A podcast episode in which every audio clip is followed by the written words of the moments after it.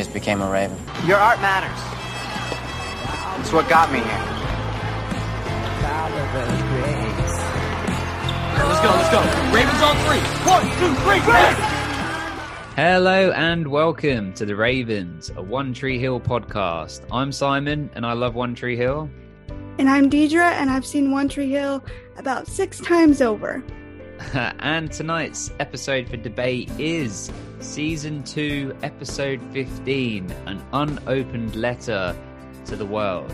I like to remember this episode as the one where we meet teenage Whitey. Karen loses it at Dan and Lucas with some snappy one liners.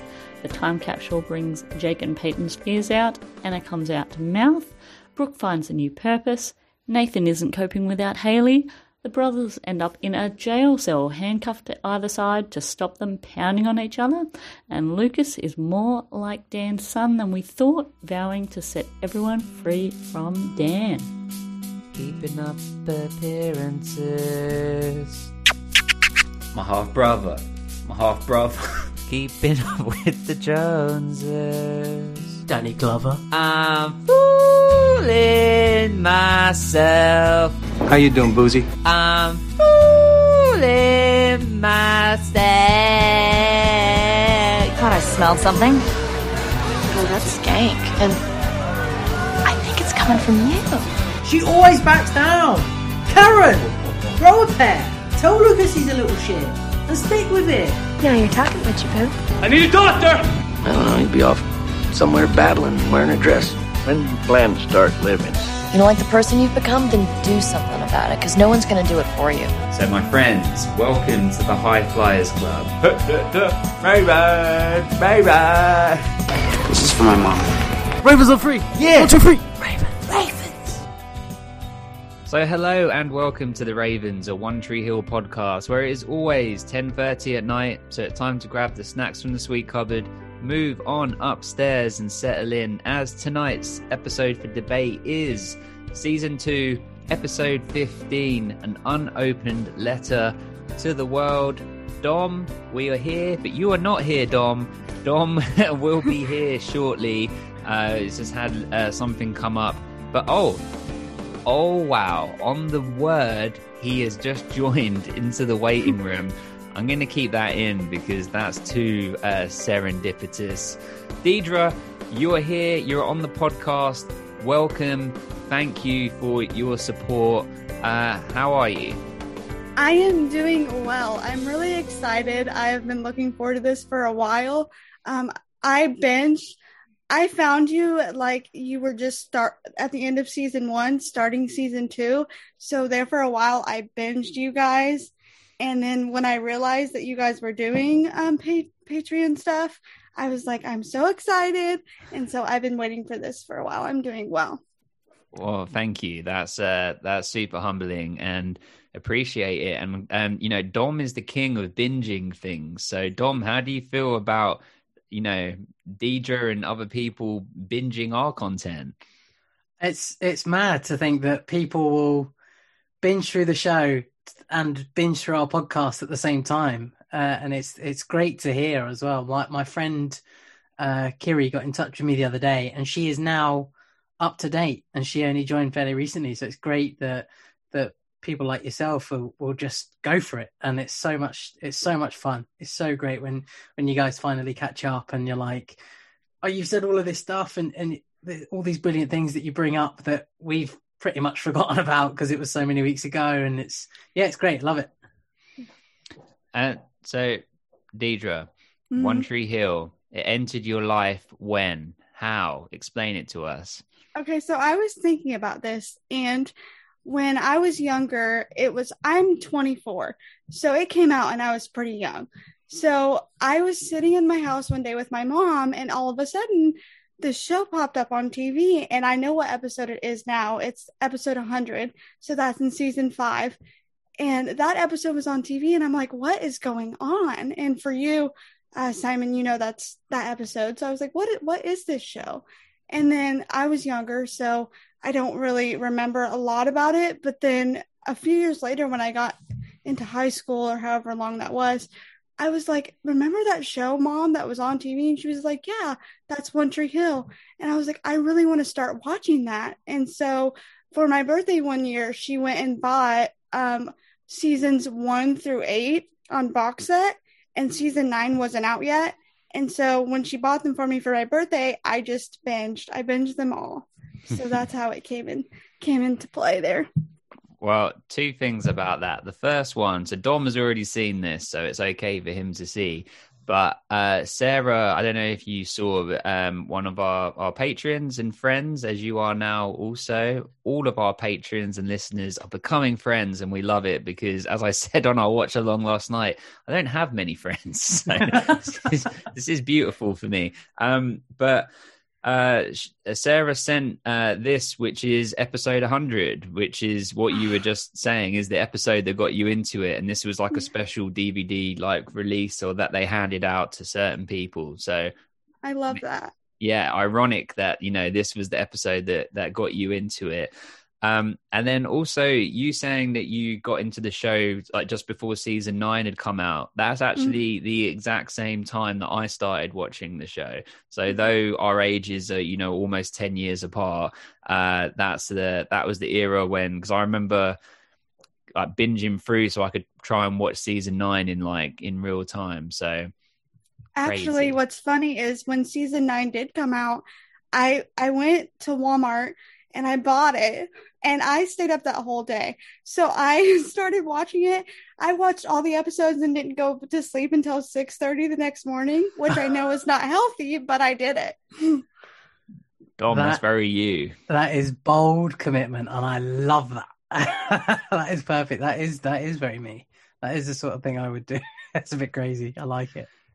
Well, Deidre, I said to Dom the other day, I said what I want him to do. Um, I think this was off mic. I think this was just uh, in on WhatsApp or something, but I might be wrong.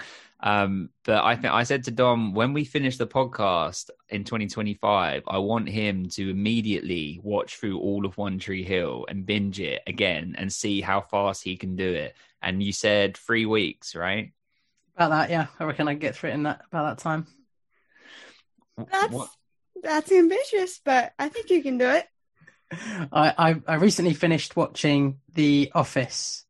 Okay. Uh, like let's say like the US version of The Office, mm-hmm. nine seasons, all of it, and then out of just really enjoying it, I just started watching it again. Uh, and I know my my girlfriend wanted to watch it, uh, and she started watching a few episodes, and she watched the first four, and by the time she'd watched four, I was on season three. That's awesome. I, I, do have to say though, if I can say this, because you brought up 2025, and I've been listening to the podcast, and I have been wanting to go to Wilmington for so long. I'm like, oh my gosh, I've always wanted to go there, especially conventions and stuff like that. So listen, 2025, you can never predict the future, but I'd be solid to go into Wilmington for that. Let's nice. get it. Let's get yes. it. We that's happen. what that's what we need. We we we need as many people, like-minded people, and then we can podcast in person and do what I think would be amazing would be to podcast the final episode of the podcast there with everyone that that's there. You know, we hire Dan Scott's Beach House or something like that, and then just and do it. It would be awesome. So yeah, stay with us and then come 2025 let's make it happen. That that could be the moment like we draw a tear from my eye watching the last episode with everyone in yeah finally because you don't cry right at this show? Don't cry. Simon's talking about how he cries at things and you're like no didn't do it for me he has no soul that's the problem what's going on i get asked this quite a lot now like people that so that the the guys on Patreon and stuff like that that are now like messaging me on Instagram things like that, saying like, "How have you cried at this? Did you cry at that?" I'm like, "No, just just didn't." I reckon maybe like when maybe when you like turn 40 or like you get married or have your first kid, there's going to be like some event or something, and then every moment after that you'll just be crying all of the time. I, I think I've gone in reverse though because uh, one thing I will say this is this is uh this is Simon always tells his stories and uh, I think it's my turn to open up a little bit. Ooh, oh my shell. gosh. Oh crack gosh. that shell, crack Let's- that shell. Let's go. I can't Is- wait. Is that as a child, I pretty much cried all the time. Like for, for the for the first like few years of my life, I cried continuously. My mum Mhm. tells me that pretty much on a weekly basis. Uh, tells me about how annoying I was as a as a baby, and that I would just cry all the time. I got to like two years old, and then it kind of like petered off a bit.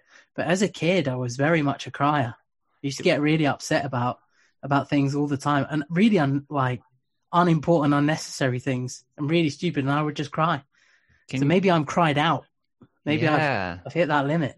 Can you can you uh, what age up to? Because I mean, we met when we were like five. Like, are we talking? Were you crying? Were you like crying at that that age, or did or maybe as you met me and you just stopped crying? Yeah, I think into into like just like just pre-teen, Oh, okay. May- maybe even into the teens. I would I would cry all the time.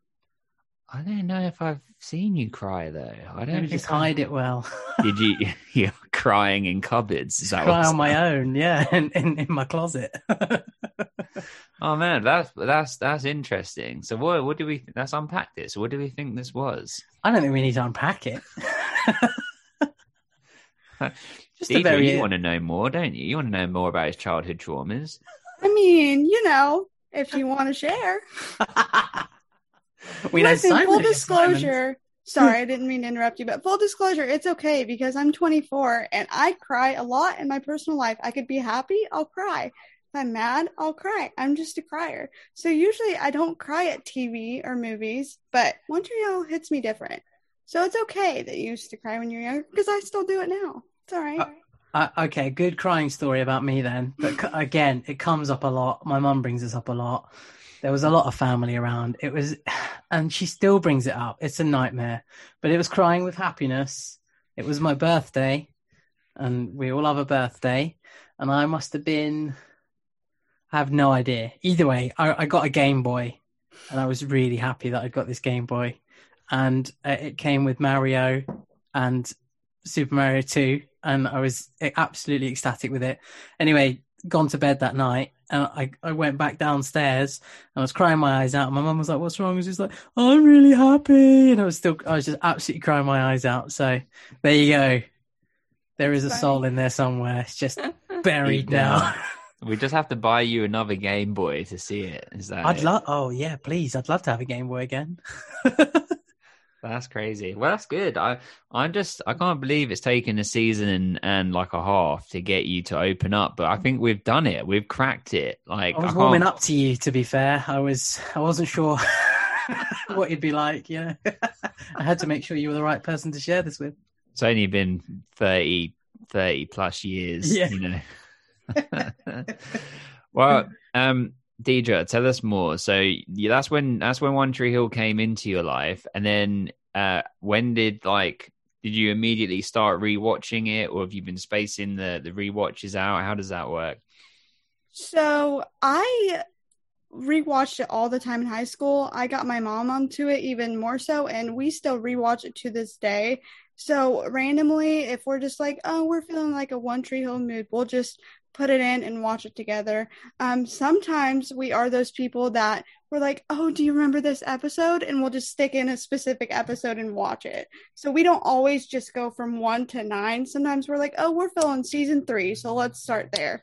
Um, Mhm. so it's just random, really. If we're just in the mood for it, we'll be like, let's put it in because we've spent so much time together watching it that it's kind of the way we kind of bond a little bit through TV and stuff. So it just depends. Um, usually I go more for um, probably typical answer seasons three through six is usually what I go for when I rewatch, but I'll Uh, rewatch any of it. That's cool. And then, so do you have a specific favorite season and a specific favorite episode? But before you answer those questions, can we see your right hand? Oh, yeah. And we vow to not promise. Not promise. To... we we vow to promise to not spoil Dom for anything beyond this episode of One Tree Hill. I will not spoil anything. Dom, do you accept? I accept. Thank you. We appreciate you. So, what what's what's your answers? The favorite season and favorite all time episode? Okay, so I know I sent you a message kind of ranking them, but sometimes my opinions change. I think if I really had to pick one, I would probably say season four, but it's really close to season three. So close. What about your least favorite season? Two. Sorry. That's okay. That's okay. We we know. Not a two hater. we know. Has our podcast been okay though? At least. Yeah, it's been really good. I was actually kind of like, in a way, nervous that I was coming into season two because I was like, oh, Deidre, you don't pay enough attention to that season. you really have to like rewatch the episode because I kind of let it fall in the background. But yeah, two's. But you guys are good. You guys are good. You make it interesting. I laugh a lot. Thank what you. what would be great is when we get to Wilmington, um, because one thing we've we've sort of discovered as we uh, get a bit older is that we realise we identify with different different characters, and we might identify with different seasons. So S- Simon's views and thoughts and opinions on certain characters throughout different seasons has, has changed. So what'll be really interesting is is in 2025 when we will get to meet is is what your opinion of it is is then. You might have to Mhm. remind me. My memory sometimes fails me. It doesn't. Some normally it's pretty good, but sometimes I, I forget these things. But it'd be great to hear your perspective on on the show then, and just kind of what you're thinking about and what your thoughts on it are. That'd be that'd be really interesting. My opinions have changed one time since I first started watching it. That's about it. I've been pretty constant with my opinions for a while now. For the first time that I watched it, I had one opinion, and then the second time, and every time after that, I pretty much stayed consistent. But you never know. You're right. When you get older, maybe something will change. So that'd be interesting. We definitely we definitely have to know what that opinion change was though. You can't just float that by us and not explain. Okay. So when I first watched it, I loved Haley. I and I'm not saying I don't love Haley. I loved Haley a lot. She was like what I really watched the show for, and then it shifted hardcore. And so this is so unpopular, and I I understand that, but uh now I Peyton, oh, I love her. She's who I watch it for. That's just the truth. And so that's the big shift for me. I kind of shifted from being so interested in Haley to kind of being like, oh, because Peyton was kind of in the background at first for me. And then the more I watched it, I was like, oh, yeah, I like her a lot. So that was my main shift in terms of opinions. Everybody else pretty much stayed the same. One thing I, I have to say about Peyton is I really didn't like her in season one, but I, the, sort of towards this end of season two, so mid mid to the end, what it feels like, um, I actually have really enjoyed her as a character. You know, some of the bits where she's standing up for kind of different people's rights and her own rights, and um, just all the things she's got to say, and kind of her responses and reactions to um, Jake, the whole drug issue and the managing the club. Just there's bits like that where she's becoming more than just that miserable teenager, and actually starting to to develop more uh, as a character. But you know, even though she ha- she's very opinionated in the first season, and in this season she's a bit more open, and you kind of get more of that, and and the art comes out, but it's not like continuous like it was in season one. It's like in season one, it was misery. My art would explain everything. In this one, it's okay. We've got some emotion, and then occasionally a bit of art that that shows what's going on in her life, and that's what I kind of like about the, the change. See, I like season one Peyton because I think that Peyton is what makes her who she is and makes her into like showing that she's a better person. I don't know if I'm explaining that right, but finding out about her mom passing away and just everything that she was dealing with internally, I like drew to her because I was like, this strikes me a lot about like mental health. Like she was truly struggling internally with her mental health. And it felt like nobody around her was noticing. I felt like the first person to truly notice that was Lucas and the first person that she could open up to besides having that conversation with Whitey. So just seeing that she was so like struggling inside, I think that's what made me draw to her. And the moments that you're talking about, um, Dom, are the moments that I'm like, that's the Peyton I've always known that she's been. She's just been so weighed down by everything that she's been through. But she did have a way of being like so closed off that for I feel like for a TV show audience, that's not really a, a character you're going to gravitate towards because you like the spunky like Brooke Davis. You like someone who brings comedy and those kind of things. So you're probably not going to be drawn towards someone like Peyton when she's like that, is my opinion on it. But that's That's- just what I liked it better. May- Maybe when I get to binge watch it, my my views will change. I suppose it, it's difficult because I, I mean I'm watching it on a week to week basis. So when it first aired, I, I kind of think people would be having similar sort of views, either love or you and it's that's kind of the only thing. So I'm I'm getting to see this change gradually. Whereas if I was to binge it, I'd see that change within a week. So it'd kind of Right. make a little bit more sense. So yeah, it's, it's definitely a very interesting point of view. I suppose you've got the full essence of the character. So that that's kind of what I'm looking forward to with the rest of them as well. Is that I, I don't have the full essence of them. I don't even know if they will last to the end. You, you know, that's kind of what's exciting about it for me as well. Right. Could you imagine Dom? Well, maybe, maybe not. If they do like the Saved by the Bell, the new class, you get to like season five, and the whole cast gets like changed, and it's like goes back to the beginning of Tree Hill. Like that's that's a possibility. I'm not going to say, As But, long as um, Whitey's still in it, I don't care. but that's like like Mr. Belding character, right? And Saved by the Bell, he stayed consistent, and then then Mm. like the kids changed. oh, Uh, I can't believe you remember the name. Brilliant. I have the box set, man. Of course you do. But Deidre, I have to say that was a really great answer um, about Peyton. Uh, it actually made me think uh, about it in a different way because, yeah, you're right. In terms of a typical like TV narrative, she is not a typical character that you'd find in in this kind of show it is different and like you said like brooke is kind of more what you'd expect and sort of bit of a derivative of like the Bring It On movies and Clueless and things like that. I'm not saying that she's like a two dimensional character because not at all. I think she's a, a great character and one and one of my favorites. Uh, but I think you're right that Peyton is unique in that way, um, and for that reason, she will be my first female pop funker. I say it here now. I say it proud. Um, but that's yeah, that's that's great. Can you can you tell us before we move into the episode? Your top five favorite shows of all time, no particular order.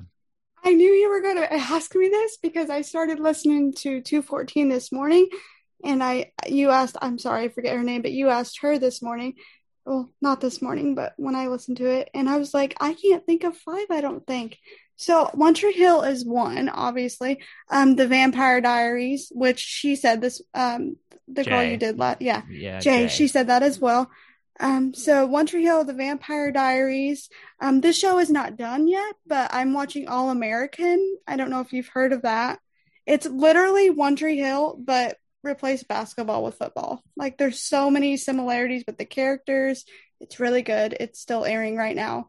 Sounds um, good. I need to add that to my list. Next podcast. yeah, it's it's really really good. Um, you guys, if you did watch it, you would notice the similarities between all the characters. That you'd probably be like, "Wow, I think they kind of copied a little bit, but it's okay." um, um, Big Little Lies, I really like. I think I would say that's an HBO show, and um, Little Fires Everywhere, which is on Hulu, I really like. So I would give Uh, it to those five. Is Little Fires Everywhere the one with Kerry Washington and um, Reese Witherspoon? Yep. So good. Dom, have you seen that? I don't think so. No. like not to put a pun in there, but it's fire. You need to watch. you need to watch it. Uh, it's on Amazon Prime for us. Um, Okay. I think it's different streaming services in different places, but that one's really good. And my wife really liked um, Big Little Lies as well. So um, yeah, nice. Okay, then last one before we go in. What's your favorite movie or bad movie I'm really getting tongue twisted today. Sorry. What's your favorite movie that everyone thinks is bad, but you think is good or that you love? Ooh, this is probably not going to be one that very many people know about, but I'll say it anyway. It's called It's a Boy Girl Thing, and it's pretty much like a Freaky Friday or a Hot Chick blended together, or the Hot Chick with Rob Schneider blended together. they trade places. Who who's in it? Oh, um, Samaire Ar- Armstrong is the girl's name. I'm not familiar with the guy. They're not very well known. And so you're saying that generally people would think it's not good, but you love it. Yeah, I, I don't think very many people would think it's very good, but I I really like it. I, I, think, think, it's that- funny. it's funny you said the hot chick because I think that goes in that category as well. And my me Mhm. and my wife love that love that movie. We love so many Rob Schneider movies, which are probably all terrible to the you know standard world. But Deuce Bigalow, for example, I I could watch that on repeat. But uh, you know, Dom, do you have one? I like to ask you. There's many. What you got? Deep Blue Sea, Yes. 1999 horror slash aquatic craziness. It's pretty awful, but also it's one that you just gotta watch. LL Cool J makes that makes that film. We made the sharks smarter. Yeah, yeah. Let's give let's give sharks like super intelligent brains and watch them eat us all. Deidre, have you seen that one? No, I have heard about it, but I've never seen it. I should watch it now though. It It- basically You've got that is Michael the, Rappaport as well, isn't it? yeah, he's Isn't great. It is great, and, and it's. You, did you say Samuel Jackson? No, he was he was on on the list. Is it Thomas Jane as well? Is it Thomas Jane? Oh, I don't know. He's he's like the shark expert that says nothing the entire way through the film. right, right, right. I mean, the the I remember going to watch that. It was either like my birthday party or someone else's when we were like I don't know eleven or twelve or something. Um, but the whole tagline was is they made it. They got these sharks like you know all different types of massive great white sharks, tiger sharks, whatever, in a sea pen. And then they made them more intelligent. They like gave them some sort of steroid or something to make their brain more intelligent. So then the sharks decided to try and eat the people. That's basically Oh, she's trying to cure um, Alzheimer's, isn't she? that's it. That's and, it. um, Yeah. and she's doing all her experiments on sharks. It just makes them super intelligent. That's a great answer. I'm going with with that one. Have you got one? Have you got another one? I could Just just, look at the wall my- behind you. Just look at the shelf. Although you Um, did say Deuce Bigalow, that's fine. That's pretty trash. Yeah. Yeah. That. That would do. I think I'd also say Celtic Pride, which Dom we did on the Oh. Mighty Nineties. I think you didn't really like it, did you? I can't. I don't think. I mean, I, I don't have the same connection or nostalgia to it, but it's it's all right. You know, it's Dan Aykroyd being a bit crazy. Have, have you heard of that one, Deidre? What'd you say it was again? The name? Cel- Celtic Pride. I have not heard of that one. It's uh, it's about the Boston Celtics, but it's about it's got Damon Wayans in, Dan Aykroyd, uh, Daniel Stern, like the guy from like the villain from Home Alone. But it's Mm-hmm. it's kind of like a '90s movie, but but yeah, it's probably not known as a good film. But You said it's based on the Boston Celtics, or is it like a true thing, or is it just like no, they're like super fans of the Boston Celtics, and then when when they're playing the Utah Jazz in the playoffs, so they kidnap the star player of the of the of the opposing team, uh, just so that their team would win. Um, and then it's about them, but it's like a comedy, but it's about them trying to like hold him, but they're also like you know not the most like intelligent guys. So it's kind of like. Yeah, it's. I mean, it's it's done by Judd Apatow that did. um I love him? Knocked up. This is forty. Yeah, I love Judd Apatow. Yes, I'll watch that. there you go. well, once you've once you've watched it on our Patreon, me and Dom did a whole podcast episode about that movie. So, and and during it, Dom fell asleep like pretty much. Like he's like because he'd been at work since like five in the morning, and his eyes like went like black like a shark, and he basically was almost falling asleep.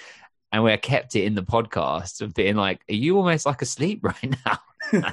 Do you remember, Dom? Yeah, it was it was tough. I, it was four a.m. wasn't it? I was starting work at four at those because it was like pandemic craziness at my my previous job. So I was starting work at four in the morning, and yeah, absolute nightmare. And we we would podcast until sometimes beyond midnight. Yeah. Well, and this is probably a good point to say that for non Patreon members, uh, I I just like dumped a load of our Mighty 90 stuff onto YouTube, uh, just the audio of some of the ones when we had uh, like uh, celebrity guests on. So like Cool Runnings with Rawle D. Lewis and the Mighty Ducks ones with uh, Averman and uh, Little Little Giants, Three Ninjas, like a, a load. They're all on um Johnny Tsunami. They're all on YouTube now, so you can you can check all of those out if you're interested. But Deidre, we are going in to this episode, which is a great episode. Well, I enjoyed it. We'll talk about it in Judgment Land. Was there a particular reason why this episode stood out to you and why you wanted to choose it to, to co host with us? If I'm being completely honest, no, because I don't like season two. So I was like, I'm going to pick one.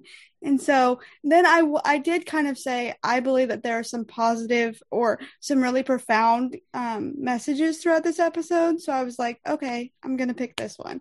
But there wasn't a lot of thought into it, if I'm being honest, for, for this season. But I'm still excited. So Fair. Okay. Well, as our guest, uh, which character would you like to start with? Ooh, that's a good question. So, mm, I was gonna say Nathan because he showed up first, but I'm like, is that too like too into the gate off the bat? It's, hey, it's your episodes, however you want to play it. Um, yeah, let's start with Nathan because he's first. You see him first on the screen. Okay. Dom, my man, can you tell us about Nathan? It's a, there's a lot of pity and self-loathing in Nathan's world right now, isn't there? Um, I couldn't help on my rewatch of this episode. So we, we do the live watch along, and it's kind of like, yeah, I kind of feel his pain and stuff like that. And I, I think the problem is is watching it multiple times in the space of a week because I got to a point of thinking, get yourself out of this pit. Come on, man, sort yourself out. But he's so heartbroken, isn't he? He's just completely, completely heartbroken. I'm just trying to think where he started in the episode because I remember him painting over stuff in the house. Oh, it's it's it's when he, they're um Whitey's in. They're all in the classroom, aren't they? Whitey's saying this time capsule, blah blah, blah. and Nathan says, "Do we all, do we have to do it?" And Whitey's like, "Yes, you have to do it," and forces him into it, kind of thing. There's this can I there's a scene before that, like when it first opens, Nathan is across the screen, and at that point, you don't know that they're doing a time capsule, and he's talking about how like you can't trust anybody. Spot on, Right. perfect. Thank you for for that. Yes, you, you know, I, the the the black background bit and the the solo kind of talking into the camera. I actually really enjoyed that from this episode, and uh, Nathan had some some good moments in there. Um, we now know he hates voicemails, so that's that's important to throw in there. But yeah, definitely good good spot. Well, just to just to say on that, Dom, I really also really liked when they're in like the spotlight and doing the time capsule. I think for a couple of reasons. One, I think it's like really well lit. Like it was quite um they it made them all look really good. I know that sounds really strange, but um when we're used to seeing them in natural light outside and whatever, and this was like quite studio light. Um and then secondly, I thought it was a really good test of each of their individual acting skills because having to sort of monologue to a camera without anyone else to interact to can really show like the strength of how they're delivering the lines. And i think it's a, it's a testament to all of them because none of them gave a bad performance. And i think particularly uh Hilarie Burton is really like captivating and quite um natural and like uh her eyes are crazy. Like as in i didn't realize her eyes are kind of like uh like greeny like hazily um i thought she looked really pretty in this episode. I it, it, something's different. Her hair's different. Deidre what's going on? What what's happening with Hilarie in this episode? I actually noticed that too, and I don't know if it was. I've always like noticed her eye color and things, but I don't know if it was just the lighting and kind of her hair seemed a little bit different curled this time, the way they kind of had it. So I don't know if it was a mixture of that and her skin looked really nice. I mean, I don't know. That's what I would. Maybe it's the lighting. I think, but yeah, I think she's really she looked really pretty too. You know what it really was? That she smelt fantastic, and you could oh, just I, tell. I, that, I did not like that part, guys. What by a the way. horrible, horrible Ugh. line. You made smell me ins- uncomfortable. It's like you smell insanely good. My last girlfriend smelled like a skank whore, so it's really different for me, you know. but uh, Uh, awful. so to Nathan. back to Nathan, go on, Dom. Oh no, sorry, you carry on. Tell us, tell us what you thought about Nathan in in this little. Um, section. what I I firstly when they're watching the time capsule video, uh, which we later find out is is Whitey in the video, which I think is a great little twist, and I don't think people saw coming. I mean, Dom, did you see that coming? I have to be uh, honest. I, I did, yeah. I thought if that's going to be anyone, you'd want it to be Whitey. And I was thinking that's that's that got to be the connection, surely. And then it it turned out to be him. But I'm not, you know, I'm not one for blowing my own trumpet. So Well, um, Deidre, how did you feel about it being Whitey? Oh, I, I, I'm, I'm like Dom. I knew because I was like, wait, how would he be getting anyone else? I like, I don't think he would use use anyone else's clip. But I was so sad, but in in a good way too. Like just because the message he was saying throughout there, and especially the one you see at the end, I was like, oh, this is so sad, but also happy at the same time. I don't know. I liked it. Well, I liked his like the '50s version of the Letterman jacket, like sort of more like a cardigan type situation. I thought that would be a cool prop to have. That that exists somewhere in a in a box at Warner Brothers somewhere, and that's a that's a crime that I don't own it. Um, well, Deidre, where does Nathan go from here? So after he's in the classroom with Whitey and Whitey asks to speak with him and he says no. Um, I believe the next time he's at the dealership with Dan. And Dan's ha- trying to have a conversation with him and Nathan tells him that he's drunk and bitter and Dan's trying to tell him to reach out to Lucas and talk with his brother, especially now that they're all going to be working together. And um, Nathan's like, nice try. And he's like, I quit. And out he goes. Dom? I, I actually noted down uh, Nathan's line because it, it really made me laugh. I thought it was really funny when um, it really does Dan call him son? Hey son, how you getting on? What does he call him Nathan in this scene? I couldn't remember. Either way, when he calls him son, it always creeps me out. It like Nathan or Lucas. It always gives me a really weird feeling. Just call him by the name. Don't need the whole son thing. It's a bit odd. But either way, when he calls him over he's like, "How you doing?" and and Nathan says, "Drunk, bitter," kind of like mom. Yeah. I forgot that part. Yeah, that's right. That was fantastic. I mean, Nathan is really, really coming into his own, like as just as a character, like the the kind of self-loathing and really like whiny sadness. I get it. I understand. I kind of want him to start seeing past it a little bit now. Hopefully, you know, next episode or or beyond or yonder. But um he's really got that sarcastic kind of tone about him and the the quick responses that like even that that Dan has and he he's he really is like replicating and emulating Dan and I, I think that's brilliant and he doesn't realize he's doing it but it's so good Nice. Um, and then where where do we see him beyond this? he he's in his apartment isn't he when Lucas comes to visit him and he's painting pink on the wall then puts the clown picture on the wall and Lucas is like what are you doing he's like oh, Haley hates pink and she's creeped out by clowns and it's just like so she's going to come home to her you know husband that has missed her and really loves her to this really hostile horrible environment that makes no sense But you get it though, right? Like we've Oh. all been there. Like you just feel angry, and it's like, uh, is well, his anger is it feels like it's one way. Like he feels unwanted at this point, doesn't he? He feels like she wants to be with Chris, and he so it's, he feels insecure, but he's taking that emotion and putting it into anger towards her Hmm. by painting over her face in her least favorite color and putting a creepy clown. over. What I liked about the clown was it was massively long. Like it was like, so yeah. I mean, Deidre, what did you make of this? Nathan, I mean, it is a little bit like, okay, Nathan, but in a way it's justified. He's trying to find a way to let his anger out and he doesn't know how to feel right now. Um, And uh, on your comment, Dom, about you know if if Haley were to come back and it would be a toxic thing for her to see, it's like, well, I mean, if I were thinking about that, it's like if she were to, then what what would you expect? Like, of course he's going to be mad. Of course, um, if she didn't just leave and he was going to be fine with it, especially with how they left the conversation.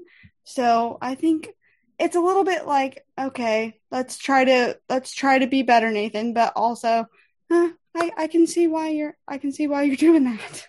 I mean, For to sure. be fair, Haley's probably going to be more sort of, pardon my French, but pissed off that the piano's been thrown against the wall. Yeah, breaking that wedding wall with all those pictures. yeah. I, I, I just think he doesn't have, she doesn't, I just think she doesn't have a leg to stand on, really. Like, as if she was to come back and be whatever, like, it's, she, there's no really two ways about it. I feel like she was in the wrong. There was a massive, massive debate on our Instagram uh, on the post of him throwing the, the keyboard into the wedding, wedding rule. Oh, God. I can't speak. I'm sorry. Into the wedding wall. There's a wall, isn't it? Oh, my brain. Brain. Yeah, that's what they called it. It's a wedding wall. Yeah. Yeah. I'm sorry. Um, baby. Baby It's the baby. Baby Rain. That's what we're going to blame it on. It's the baby. right. When she when he threw the keyboard into the wedding wall, uh, that that was the picture that I put up on Instagram to promote the podcast episode, and there was just so many comments underneath it, and people getting really like spicy about it in terms of some people being like, Haley's so in the wrong. She should never have left, and you know she's treating him like this, that, and the other, and blah blah blah. And other people being like, well, she has a dream. Can she not follow her dream? Nathan would have gone to high flyers and would have done this and would have done that, and it really like divides people. But I feel like it's like 75 80 percent are in favor of Nathan is is the one in the right here, and uh, though he didn't handle it in the best way, but you know, and Haley's in the wrong and you know about 20% the other way around I'm, I'm I think it's a. Oh, sorry. Sorry, no, go. I think it's different though because if Nathan goes to High Flyers, he wouldn't have been going to High Flyers with someone that he kissed just a few days prior. Like there's just there's a difference there, and um, yeah, I just think that Nathan all the way on this one. I know she wants to follow her dream, but like I, I posted to you on uh, I just think that there would have been other opportunities, and this was just a terrible time for her to leave. If you know your marriage is that bad, um, you that should be first priority, and then you can figure that out later. Like I said, especially since Peyton is having music come in and out of Tric, there could have been more opportunities. I just think she wasn't putting what she needed to put first first at that time. I'm, I'm going to put this to bed once and for all now. I'm going to tell everyone on Instagram and Patreon and all our listeners that Haley is in the wrong. Nathan got a letter saying he got into high flyers and that he could go. And what did he do? He didn't go because he didn't want to spend a whole summer away from her or however many weeks it was. So he said, I'm not going to go. He didn't kiss anyone else. So many opportunities and so many things have cropped up and happened that you think he's going to be a naughty boy here and he's going to do it. But he doesn't do it because he's in love with Haley and he, he wants to spend all his time with her and he's super happy.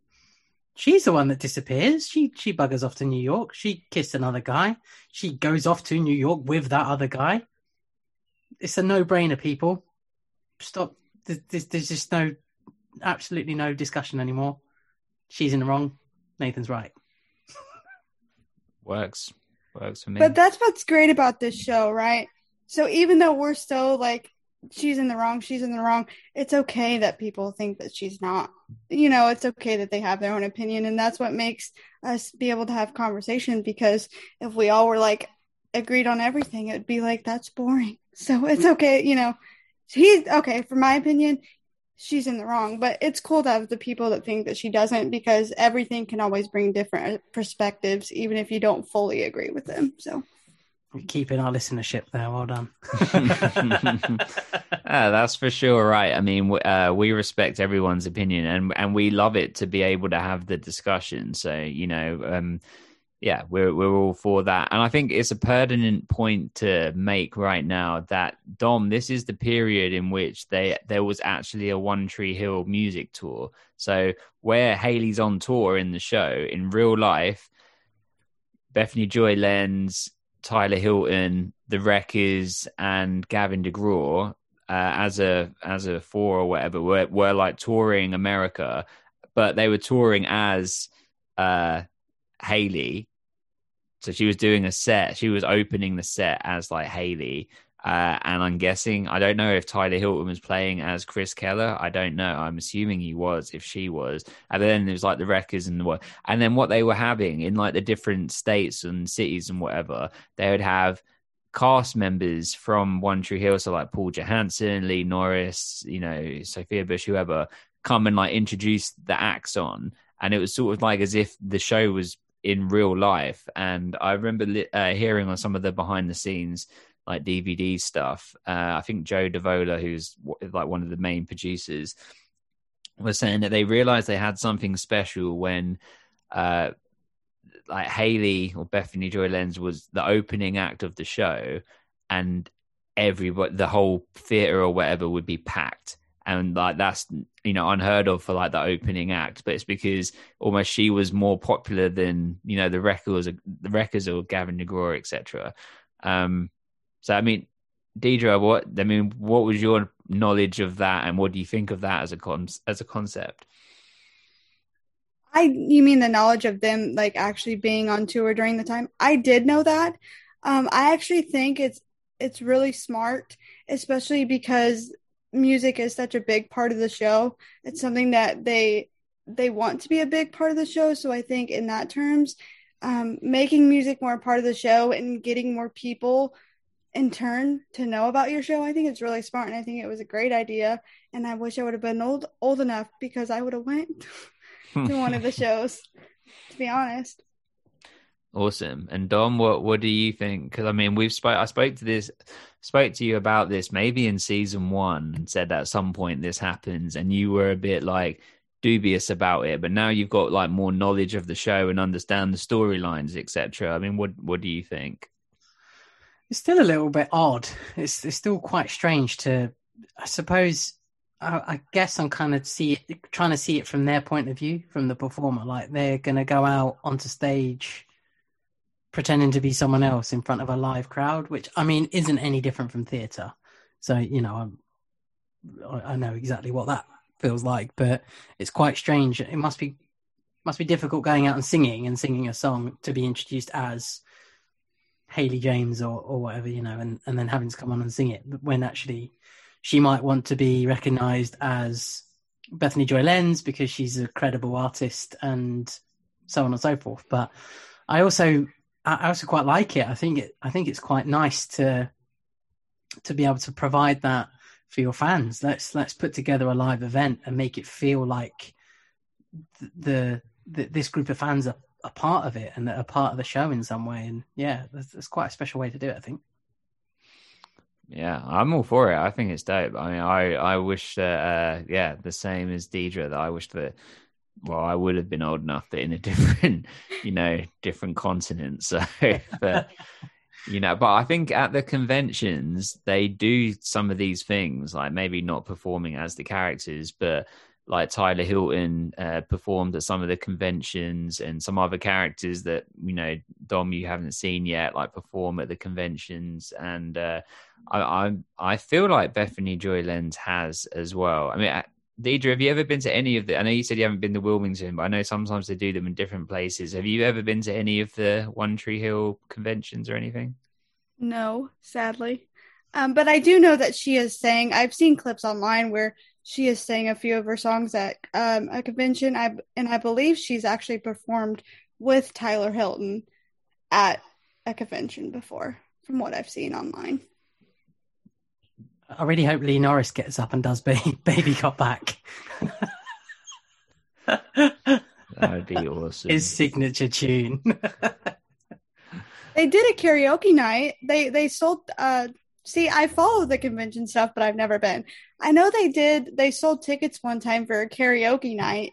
Um kind of like um what they what Mouth did in that episode.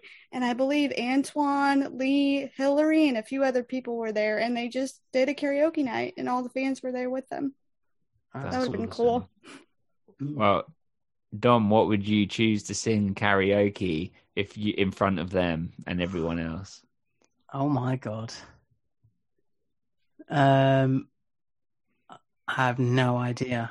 Hotel California by the Eagles, That's a long song, man. That's Yeah. like a six and a half minute song. but but there's a lot of guitar in it.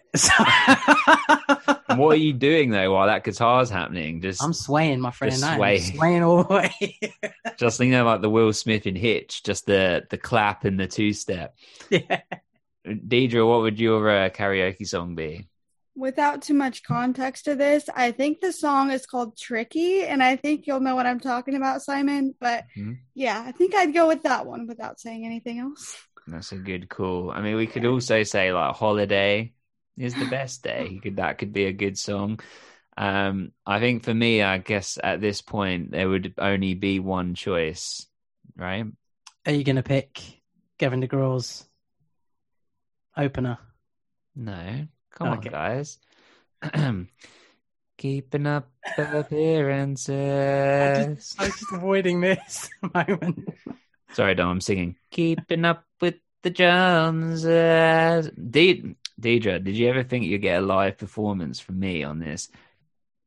Listen, I'm grateful for it because actually it's been actually I don't know if I'm grateful for it because it's stuck in my head. I'm not kidding. Sometimes during the day I'll just be like, keep it up appearances. And I'm like, dang it. Simon, why'd you do that to me? So kind of grateful for it, and I don't know if I am on the other side because it's stuck in my head all the time. Well, when you're hearing it, are you hearing Travis singing it or are you hearing me singing it? I'm hearing you singing it Then you're welcome. sure. it was Travis, then yeah, that's not that's unfortunate. But if it's me, that's that's a that's a great voice right there. So- What's really bad is that I'm inclined to agree. oh God, I was joking. but that song's also ruined for me as well. I'm I'm quite looking forward to when season three starts, so that it's no no longer in the intro. like it's uh, every time I hear it when I'm editing, I'm like, oh yeah, was that a good decision? Maybe not. Seemed funny at the time, but where else do we see Nathan? I know he appears at the party at some point to to get alcohol. I mean, we might get some of the, the, this out of order. He's sort of it is quite comical at these points. You know, he's here. I ran out. Um, Brooke's like, oh, thank you for coming. Yeah, whatever. I just ran out of alcohol. Um, he's also, I'm not sure if this was before or after that. I feel like this is before. He's like stealing everything out of Dan and Deb's fridge. And Lucas says, keep the caviar. I've acquired a taste for it, which I thought was quite funny. I mean, what did you guys think of these moments? Was that in this episode or did I miss it? I don't think it was. Christ. Yeah, I don't think it was. This is my fault because I wasn't available till Thursday. It's okay. Yeah, I don't think the caviar part was, but the alcohol definitely, yeah. the, the whole fridge sequence is is in the next episode. It's not your fault, Deidre. It's both of your fault because I'm super flexible, right? Both of you had, you know, different things and whatever. Um, you know, so I'm sorry, I've got a job. yeah, and I'll accept your apology in part, but I'd rather you just quit and be available. Okay. And I'll plan better next time. no, that's not I your. don't come on until season three, episode 21, so we've got plenty of time, lots of months. It's okay. I'll plan better next time. I'm just I'm just messing around, but it it, it for real is getting it is actually getting quite hard. Um, with the time difference is is getting significantly more difficult because like the ideal window for us to record. I'm keeping this in because it's important for people to know that are coming on in the future. The the ideal time for us to record is about 9 p.m. our times. That gives like a three hour window to like midnight. Um, and but 9 p.m. like your time would be like 3 p.m. in the afternoon. So then it's like that, you know, and people work and do whatever. So um it's yeah, it's becoming a bit tough. And then the weekends are like, you know, family time and stuff. So it's uh but we make it work. Only got only got to make it work for another three and a bit years. So It's okay. I, I put an offer on a house today on a on a on a flat on a property. So Did you? I, yeah, so if I get it, then I'll um I can stay up till however long I want. Do you know what I mean? That's amazing. Why are you only telling me now? I only did it just before I came on the podcast. You don't do big life decisions without talking to me first. I'm so sorry. Next time I will talk to you. I mean, the offer will get pinged back as a no because it was like thirty grand less than what they want. But you know, Yeah. It was, we're in discussion, so it's fine. It's start. The ball is rolling. That's But amazing, man. It means I won't be disturbing other people in the in the house I live in, so I can stay up till three a.m. doing Okay. That's awesome, man. That's oh, well, congratulations. Even if it, you know, it gets declined, it's like, yeah, the start of negotiations. That's dope. we'll be in season four. I'll be like, I'm still here. I'm so sorry. Are, are you like, do you really want the place? Is it like one where it's like, you will you be disheartened if uh, if it doesn't work out? I'll be a little bit unhappy if it goes to someone else or they they say no or something like that. But I'm quietly confident. Well, that's awesome, man. Congratulations and fingers crossed. Thank you. Um, right, Nathan at the party, at getting himself hammered, although he says he's like barely buzzed or whatever. And uh, Anna brings to Lucas's attention that Nathan has been going through people's coats. well, namely Lucas's coat, because he he he brings up, "Oh, nice car outside. Is that a present from Daddy?" And he kind of makes a big thing of it, and you can see there's elements of jealousy, and that's starting to to creep through now. As things that I said, you know, that Dan is kind of going to divide these two by taking on Lucas, and it's it's going to make their relationship really tense. And um, Lucas isn't going to be fully honest with Nathan from from the beginning, so it's just going to make it a lot worse. And it's been highlighted to Lucas that he now that Nathan now has his car keys, and he goes and gets in the car and he goes to to drive off, and Lucas manages to jump in on time, and uh, it, it just becomes a little bit of a crazy car chase from there. With they um, is he has he got a can of beer? He's got a can of beer in his hand, drinking away. I think it's a, like a, a red cup because he throws it and it like sprays all over the police car, doesn't it? Yeah, and Lucas is like, it's it's still an open container. You can't have that. It's you know, it's against the law. I think the fact that he's underage is the against the law bit. Yeah. Well, they do this magical switch around of the, you know, in a couple seconds while the when the police have pulled them over. I mean, Deidre, do you think it's possible to change seats that quickly? No, it's definitely not. I think that was the art of a TV show. I don't think, I'm just thinking, like, especially their size, them trying to switch seats, the cop was not that far back from them. I feel like they would not make it in time or they would see them trying to switch, but that's just my thought. I got I got a theory on this, Simon, and I'd like to try it out with you one day when you know you're happy to be in a car with someone else. I'll wear a mask, whatever you want. I'll wear a mm-hmm. full hazmat suit if I have to. But I think if they both quickly put the, the seat all the way back, one one of them sits up, one of them shuffles back, and then they switch. Get back into the seat properly, and the back's up. Quick switch around. Okay. That's how I'd do it. I think your your car is kind of um like similarly shaped almost to their to the car in it, like as in it's kind of like that sporty type. So I think we've got the perfect test vehicle there. So Oh. yeah, let's do this. More than happy to try it in my car, yeah. So we just got to find a police officer. I'll throw some beer at their windscreen, And I'll And take would- the blame. then we. I see what Work- you're doing here. Works for me. God. Yeah, Simon's got more to lose, to be fair.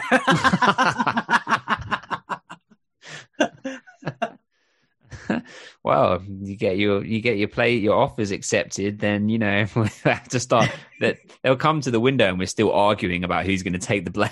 yeah. Hold on, officer. We just got to put the seats back. yeah, give us a sec. Can you come back two minutes, please?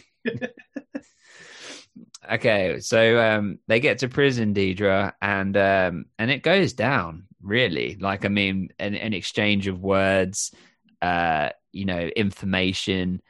Um, I wrote down in this episode. I wrote down so many lines for contender of favorite line, uh, and one of them was Lucas's in here, which was, um, which was nice work, Jack Hole. I've never heard that expression before. Like, what is a jackhole? Like, Deidre? You know, I want to say it's like. Can I cuss on here? You listen to the podcast, right? I, yeah, but I mean, I don't know. Sometimes I just feel like I should ask. I want to say it's like asshole mixed with jackass, like a jackhole. Nice. yeah, good. I don't call. know. That's just my initial thought, but I thought it was funny too. I was like, that's a good one. I hadn't really heard that before either. That makes sense. I, I like that. Dom, comments? I, I think the scene in the cell, um, pre the fight, the fight, and after the fight w- was my favorite scene. Uh, like scenes of the whole episode. I really enjoyed them t- being stuck together, and then rowing, and even Lucas saying, "Come on." Just get over yourself a little bit now. That's enough. Enough's enough. Stop with the self pity crap and, and move on. But a lot funnier than that. It was a really funny scene, um, as well as you know, again, like you said, a lot of information coming out. The truth comes out. The reason I'm staying there is because I'm protecting Keith as much as possible, and um, even when it, even when Lucas breaks the news of you know Deb has slept with Keith, he, Lucas is like, uh, Nathan's just like, all right, okay, great. it's just he has no idea what to do, you know, other than laugh and be sarcastic and just say, "That's how screwed up our family is." Wonderful. Well, and before they have that, before they when they're getting into their fight, something I can't remember what the first setup was, but the second one was something like, oh, like how Nathan says, like how my uh my dad preferred my mom over your mom, and then Lucas says, kind of like how Haley prefers Chris over you. Oh, Pow. I mean, Deidre was the was the punches, was the fight justified? I think yes in that moment because of how Nathan is emotionally and where they were with, you know, getting pulled over, Lucas taking the fall. You know, Nathan's not been very, you know, nice to him the past episode or two. So yes, I do want to say though, I'm like, ooh, Lucas, that was kind of low. That was a real low blow. Like you're not facing the challenges that Nathan's facing right now, and I just think saying that that kind of like how your wife prefers Chris Keller over you. I was like, you didn't have to go there. Like that was a little bit like you're his brother. You know he's going through something right now. Eh, but I think I think it was justified in that moment. They were just so mad. Everything's been kind of building up with them both. So yeah, I think it was. They're brothers too. They're gonna fight, probably. You know. That was exactly what I was going to say. Brothers fight. It happens. You know, Yeah. it's just not not normally under those circumstances, but Right. you know, these things happen. and uh Lucas, we're kind of we'll just talk on this because it's in context, but Lucas calls Karen to bail him out and she says, Have you got a quarter? Yes. Great. Call the call your dad that you love so much or something along those lines and just hangs up and just leaves him in there. So they then have to go and get Dan to bail him out, and then they have that great scene just outside of uh, of of the police station, and uh, Nathan sort of lets Dan know that um, you know that he knows about Keith and and Deb, and says, "Oh, tell Mum Keith says hi," and we get this moment of Lucas saying, "Thank you." Dad, and the first time he calls him Dad, crazy. Deidre, did you like it? You put in a face. You didn't like it. No, I did not. I did not. I mean, I have a really conflicting opinion about Dan in this episode, though, but I won't go into that right now. But I'm like, Lucas, I I don't think Lucas was saying it because he really wanted to call him dad. I think he was saying it for ulterior motive, so Dan could think that he's closer to him and there's nothing really going on. But I was like, oh, I still didn't like hearing it. It's a little cringe for me. It, it was exactly the same for me when I when I heard it last week when we were doing the watch along. I was like, oh, I, I, I pulled a face and I was I was not impressed uh, by the dad moment. Uh, but you're, I think you're spot on. It's for, you know, I keep my uh, friends close, but my enemies closer. So the the more he can draw down in uh, and lull him into this false sense of security, then the more he, uh, the more it will backfire eventually on Dan. And it, it's a very Dan maneuver. So you know, Lucas Lucas does take after his father after all. And speaking of parents, uh, Lucas's mother Karen is just lurking there in the shadows, like creeping on everyone. I was not happy about that. I know we're not on Karen, but it goes back to when you were saying Dom, like I don't remember exactly what you said, but when she like says something to Lucas about him being a little shit and then she like takes it back. It's like you said you weren't going to bail him out. Why did you go to the police station? Leave him there. Do it. Exactly. Karen, I really liked you until right then. Made me mad. Stay home. Let him sit.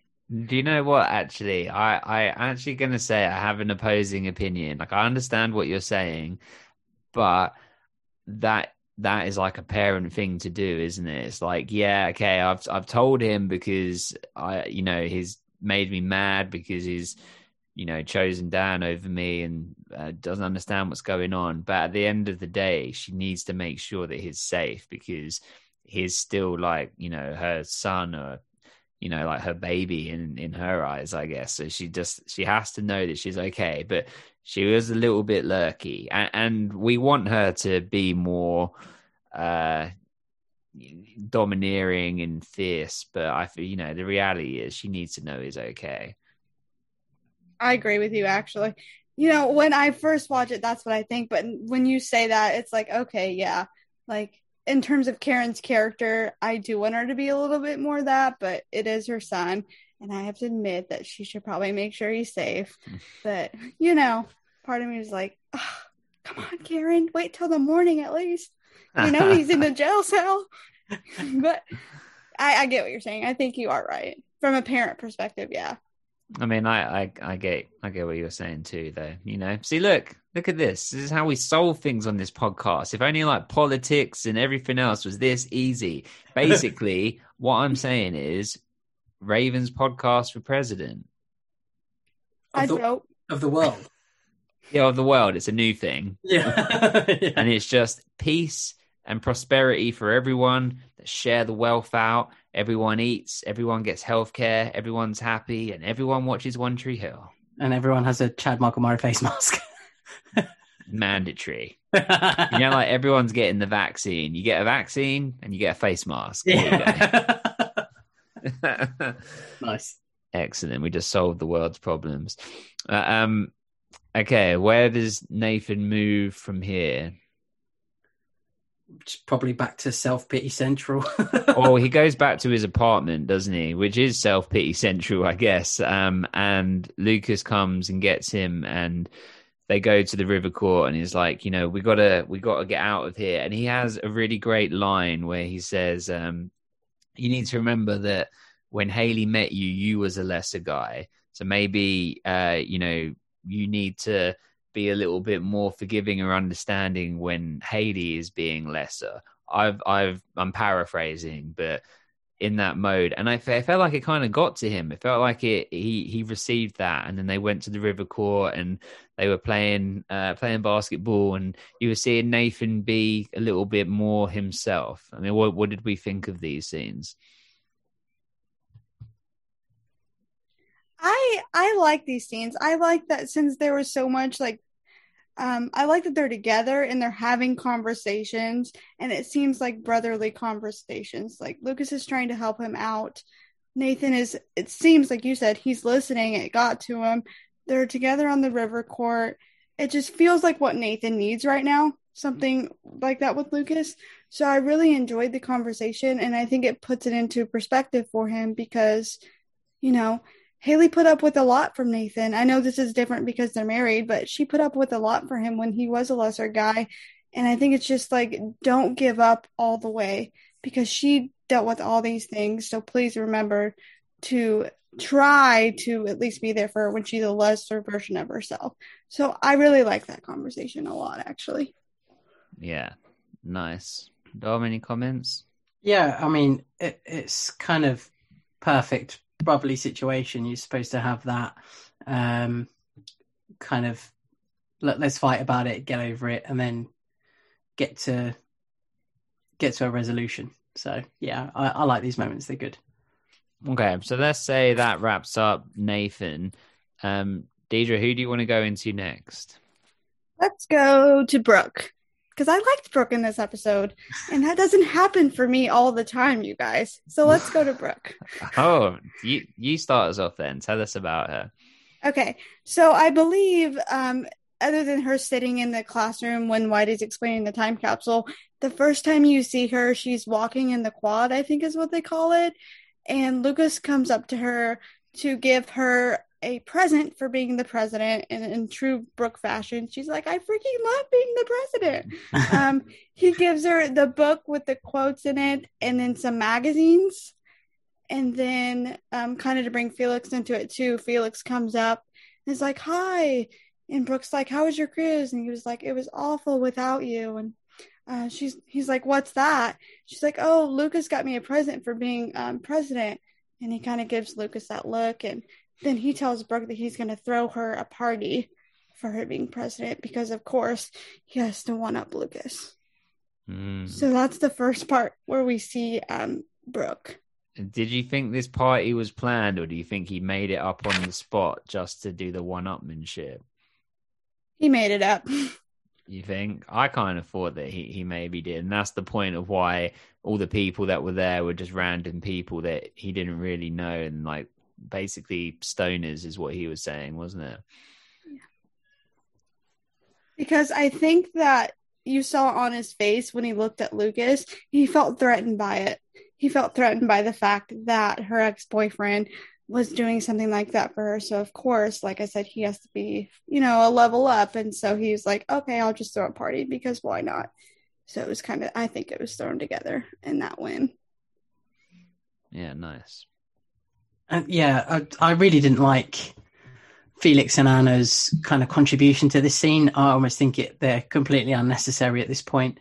I know we had to reintroduce them so that we could develop the party and then obviously develop Anna's um, solo session with the with the camera uh, for the time capsule. But it that could have been just part of conversation. Oh, Felix came back uh, and we're going to have a party. He said he's invited loads of people. You know, it, that would have done. It didn't have to be that that awkward scene because it's quite nice getting the presents from Lucas because you, would kind of think that Brooke currently does she still live next door to Felix at the moment? She's not. They're not out of that house yet, so they would have. She would have known that he was back. They would have gone to school together. They're still boyfriend and girlfriend. That it just didn't make sense for me that bit at all. It's almost like Felix was just put in because you know we needed a douchebag to turn up for five minutes. You know, it was just I, I really didn't like it at all. But um, I, I often like Brooke. I think Brooke's brilliant. I like her character. She does have a pitfalls, and she's had some episodes where she's been a pretty horrendous person. Um, but she sort of, in my eyes, finds a way to kind of make up for it a little bit. So Brooke at the party is trying to remain like sensible and and just have this honest flow. And and she has these really really nice moments in her um video as well. And she she just has all these really good touch points. What what i really want to get to is is kind of mouth and anna when they break off and go uh, because it it covers brooke like quite in, intently at this at this moment. If that's okay to move that way guys are you right for that? Of course so we get we get Anna a mouth moving off because we know that Anna has said on on the camera and into the time capsule that she's um, bisexual and she kind of wants to change what's been said. I, th- I, think initially she's thinking about deleting it and then she decides, you know, actually it's time to make a change. And I, I think she makes that change because of what they notice other people say. And we see Tim, bless him, who had some great lines in this moment saying that he's like basically sex god of the school. uh, and, you know, it's a little bit awkward because we know he's totally useless. Uh, but he had some really, really good moments. And then we get to Brooke's thing, and she says, you know, I'll, I'll probably be married to Marvin McFadden, although you'll know him as Senator McFadden. And then Anna's like, who's that? And he's like, and, and then she says, I, we know him as Mouth. And then they're like, oh, okay, maybe we can watch a little bit more of this. And it's that intrusion. It's kind of like reading someone's diary. I think we kind of discussed it a little bit on the watch along. How do we feel about this? What's what's the general consensus? I I don't like that they did that. Um, I think that you're right. It's like reading someone's diary. That's something that should be kept private. There's a reason why they don't open them for 50 years. However, I will say something about Brooke's um, when Mouth and Anna were listening to Brooke's second part where she's talking about like love, like that's what it's all about, finding someone that makes I don't remember all that she said, but just about love. I was like, I wonder if that's giving Anna a little bit of like hope and courage to feel more comfortable um, within herself. So I think I like that Anna saw that because I, I want to say myself that I think she feels a little bit more hopeful hearing Brooke talk about love and that's what it's about. Um, but I don't like that they overstep boundaries in that way, if that makes sense. Yeah, I totally agree. And I think Anna makes that step change from wanting to have it deleted to making more of a point of it, where she says, I'm gay, I like men, I like women, I like this, I like that. And actually, if, if there's a problem with that in the future, or, if my family don't know that in the future, then oh, right, surprise, and it's kind of actually, you know, I'm going to make that statement. I have to make that statement here because it's almost like making that statement to myself. I'm only talking to myself, and then in 50 years' time, it, it doesn't matter who who sees it. They're not going to know who I am, or you know, they might, but it, it's unlikely. So it's almost like she has to go back and and write her own, not wrong, but kind of her own decision and actually uh, come to terms with it. It's all about coming to terms with with things. You know, it's it's like a confession booth, and and we're kind of lucky enough to see it in a weird voyeuristic way. yeah, I mean, she says that she hates she hates labels and that she's Latina and you know all the other things that you said and you know gay straight i've said on a on a previous uh, podcast i think it was on the clueless podcast that we did uh, with uh, lisa michelle for for the mighty 90s that I really don't like the term straight. I think that it implies that that is a, a correct way and that it implies that uh, other ways are not, you know, like straight is right. So I don't like that. I don't like that phrase. And I believe in years to come that that won't be used anymore. So, um, in my opinion, I think that will become a thing. So, um, yeah, so I prefer like the term heterosexual or, you know, yeah. Anyway, she also says, um, trying to find my own way like most kids. I guess that part is timeless. And I thought that is a great line because that's that's so true. Um, there's so many great lines in this. Unfortunately, Mark Schwahn did write this episode. I had to check because I thought this was written particularly well. Um, and and it was him. So, you know, he's a douchebag, but unfortunately, he was talented. Um, Might explain some of the conversations between Brooke and Peyton though, because they were quite awkward. They were really, really awkward. I didn't enjoy those scenes at all. Mm-hmm. Yeah, we'll get we'll get to that. Um, just to say, because I did, I said uh, that I would tell this story quickly when we did the watch along, and we, we someone said it was like reading someone's diary. Um, and I had some karma with this. So when I was in my adolescence still. I was probably, I think I was like 20 maybe. When I was working at Camp America, I had like a, a camp romance, right, with with with uh, with a girl, with an American girl, and this was like this whole long sort of summer thing. Uh, it was obviously just going to fade out because I was going to go back to the UK and whatever, whatever. And but I ended up going to after the summer had finished. I ended up going to stay with her at like her dorms at like the the college that she was at. And at one point, I was like using her computer or something, and she wasn't there. And I saw her diary like just underneath like the table. And I had this whole back and forth: Do I read it? Do I not read it? Do I read it? Do I not read it? What did I do, Dom? You read it. I read it. Yeah, okay. I say it. I read it. I did it. But guess, but guess, look, it's the wrong thing to do. I wouldn't do that now. You know, I'm like 13 years removed from that. but, but karma paid paid me out bad, punished me. Karma punished me because I read through. I was like, and this is like from like the last previous months when we were at the camp and whatever, and there's all this stuff in there, like complimentary things about me and things like before the romance had started, and you know all these nice things. And then I start reading about this other guy. That's not me. Uh, and reading about how she really likes this other guy and how she's sort of torn between the two guys and this all of this stuff that I had no idea that was happening. Uh, and then, anyway, then she like comes back in the room a bit later, and I have to pretend like I don't know that information now. But I all I can think about is all this stuff, and so it ruined it for me. So you know, there you go. Don't read into people's things. Sometimes you might like might not like what you read. So there you go. Lesson learned. Lesson learned.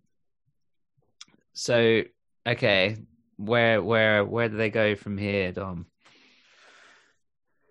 Um, the the interactions between Brooke and Peyton, we just cover them off uh, quickly. That's mostly uh, Brooke saying wear this, wear this, wear this because Peyton has a date with Jake, and Brooke is basically saying the whole way through, "You're going to sleep with Jake." That's that's literally like that's all we get from their interactions. That's all I really saw from it. Um, it was kind of a little bit of friendly advice, but almost like poking fun at Peyton as well because Peyton's like, "We want to take it slow." You know, and and they're like, well, she's like, you might want to take it slow, and that's fine, but he won't. And it's it's just it's a weird back and forth. I, I didn't didn't enjoy that. I prefer her when she's being responsible president rather than weird friend. I don't know whether that's the writing, whether that's just because that's how they wanted the character to go. I don't, I don't know, but yeah, but a, a, moment, a moment in the episode I, I didn't enjoy. Yeah, uh, and I think I I don't really quite understand this whole thing about him being like so much more experienced than than Peyton. Like I get that he has a child, um, but you know the the probabilities and odds. You know, Peyton could have also had a child. She also you know had sex with Nathan. You know, and you know in case they weren't aware, that is how babies are made. So. um you know, Yeah, Jake even even agrees though, because Peyton Peyton at one point says when when he's going through the drawer and finds all the condoms, and he's like, oh, "I pictured you with Lucas," and she's like, "I've never been with Lucas; it was all Nathan." And she's like, "Oh, I picture you with Nathan now," and she's like, "Well, just stop." And then it, it gets into the conversation, and she says, "I've only been with one guy, and you're obviously a lot more experienced. You know, you got Jenny," and he's like, "Yeah." you could have just been with Nikki, and unfortunately, got a bit unlucky if that's not what you wanted. Exactly. What's to say? What the? What's the evidence to say that Jake's been with this like string of women? I mean, Deidre, comments, thoughts? You know, that's actually a good point because I was thinking that too. I was like, in my mind, like maybe he's only just been with Nikki. Like having, like you guys said, having a child doesn't nec- doesn't mean you're experienced. So, but maybe that's just where they wanted it to go. Maybe the reason for Peyton saying these things and everyone else saying that he's experienced is the writer's way of letting us know, like, hey, we're telling you he's experienced. Just kind of a way for us to know, maybe. But I kind of was thinking the same thing as you guys. Hmm. Good point. So what? What else? Um, where else do we go? Um, well, Brooke at the party, she's a little bit fed up with it, isn't she? She knows immediately that the party's not for her, and I think we can see Brooke is swaying away from Felix now.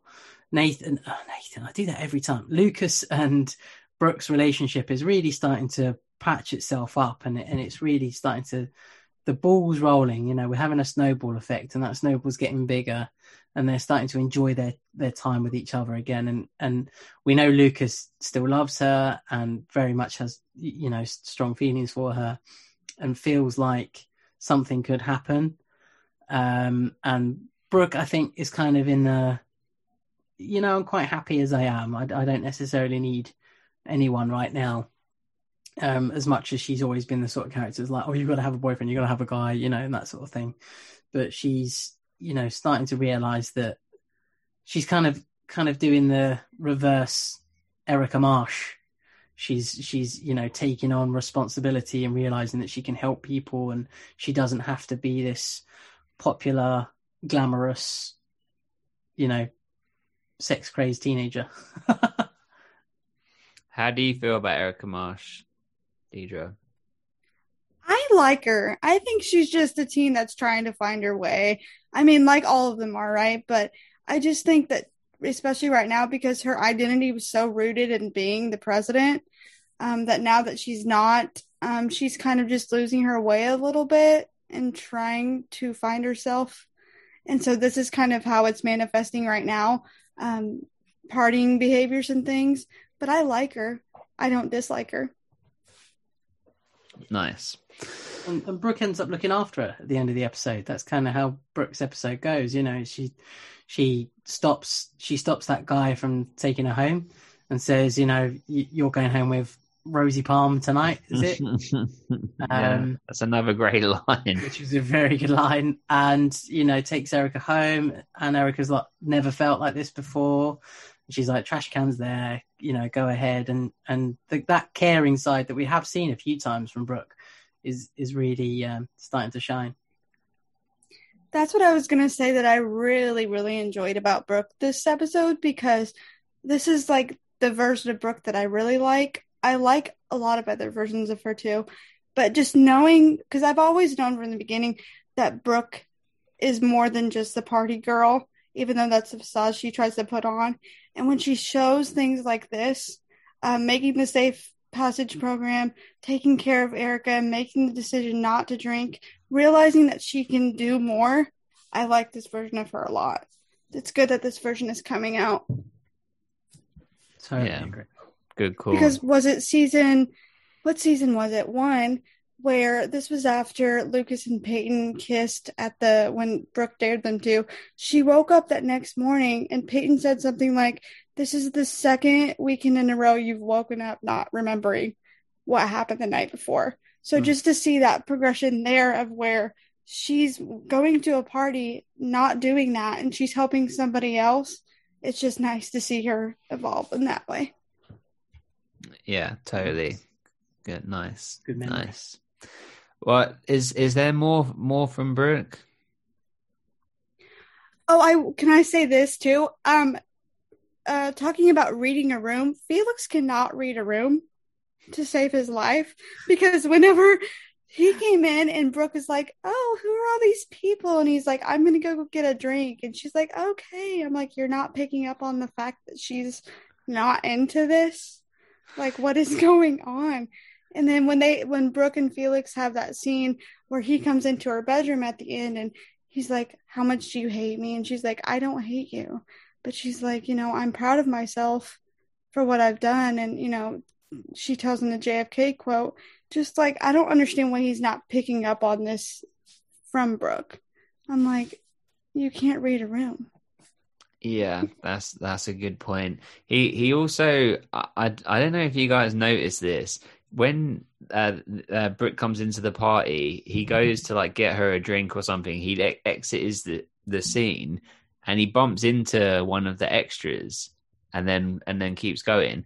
Um, but when he does it, he says sorry, and I'm wondering if that was an actual just mistake because there's no reason why um you know why that would be written in. It doesn't it doesn't impact on the story at all. Did you guys see that? No, I didn't notice that. I didn't just, either. Just random. He just bumps it like he shoulder bumps uh, like a girl, and he's like, "Oh, sorry," and keeps going. So I think he did it in real life. they just kept it in. Uh, okay. Right. So I'm thinking we can kind of wrap up, unless there's anything major that we we haven't covered. But I think we've sort of covered Mouth Anna and Felix now, so they're kind of signed off because they interweave with quite a lot of other people's stories. Unless there's anything burning for these three characters.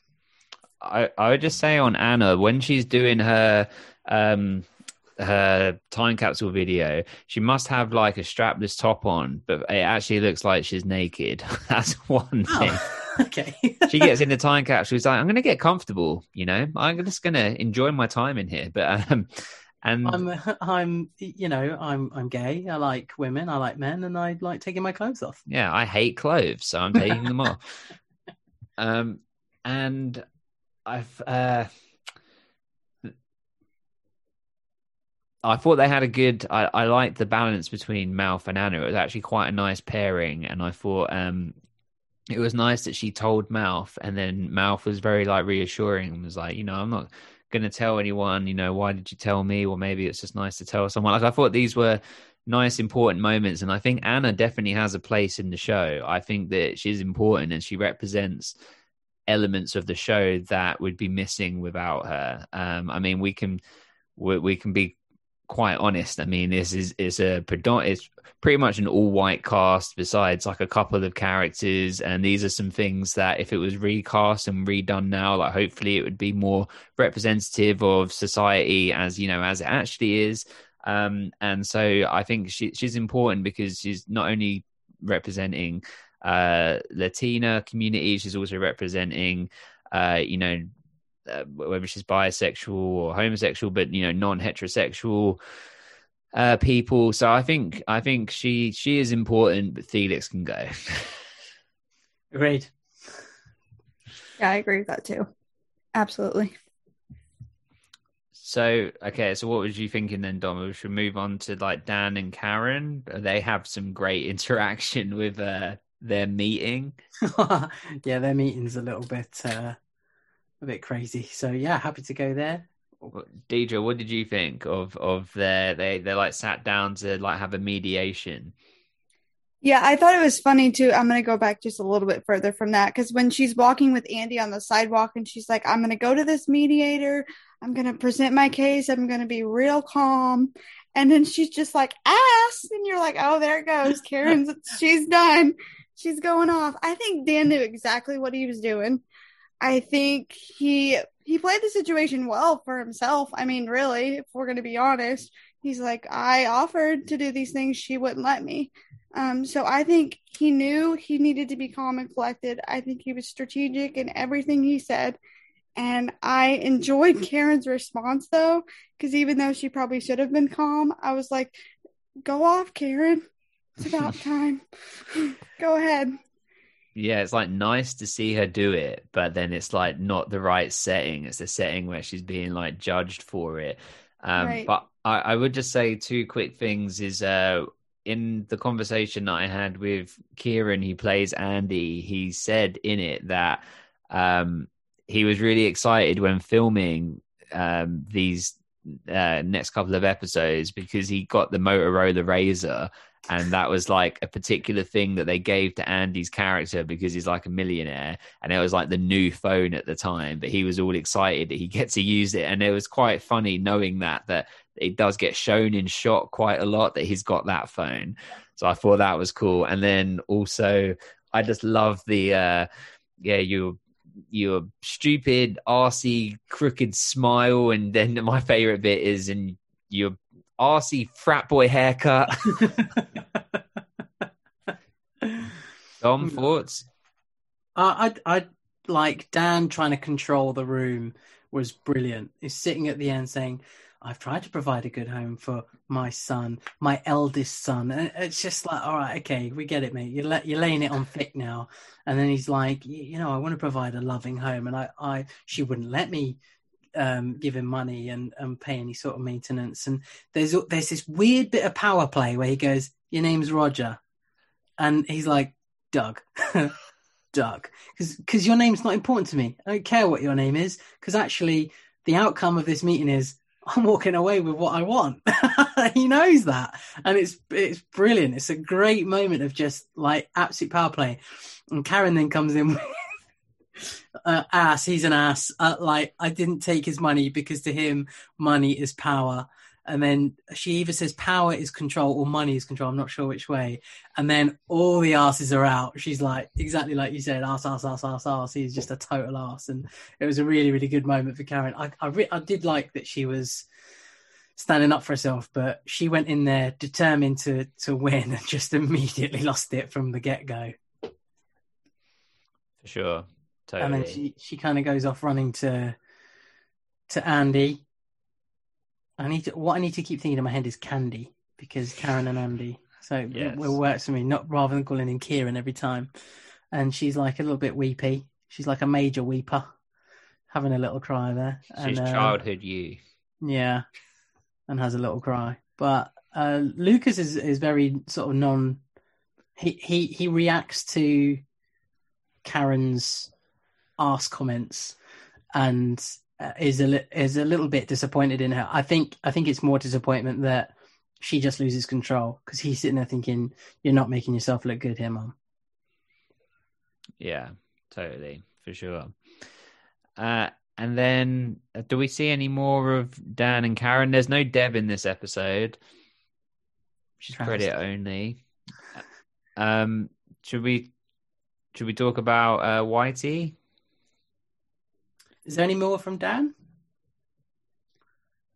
Not, not that I, I do. I will say something about Dan though. When he picked the boys up from jail, I thought it was interesting that um, he said to Lucas, "Yeah, you sh- you should go be with him.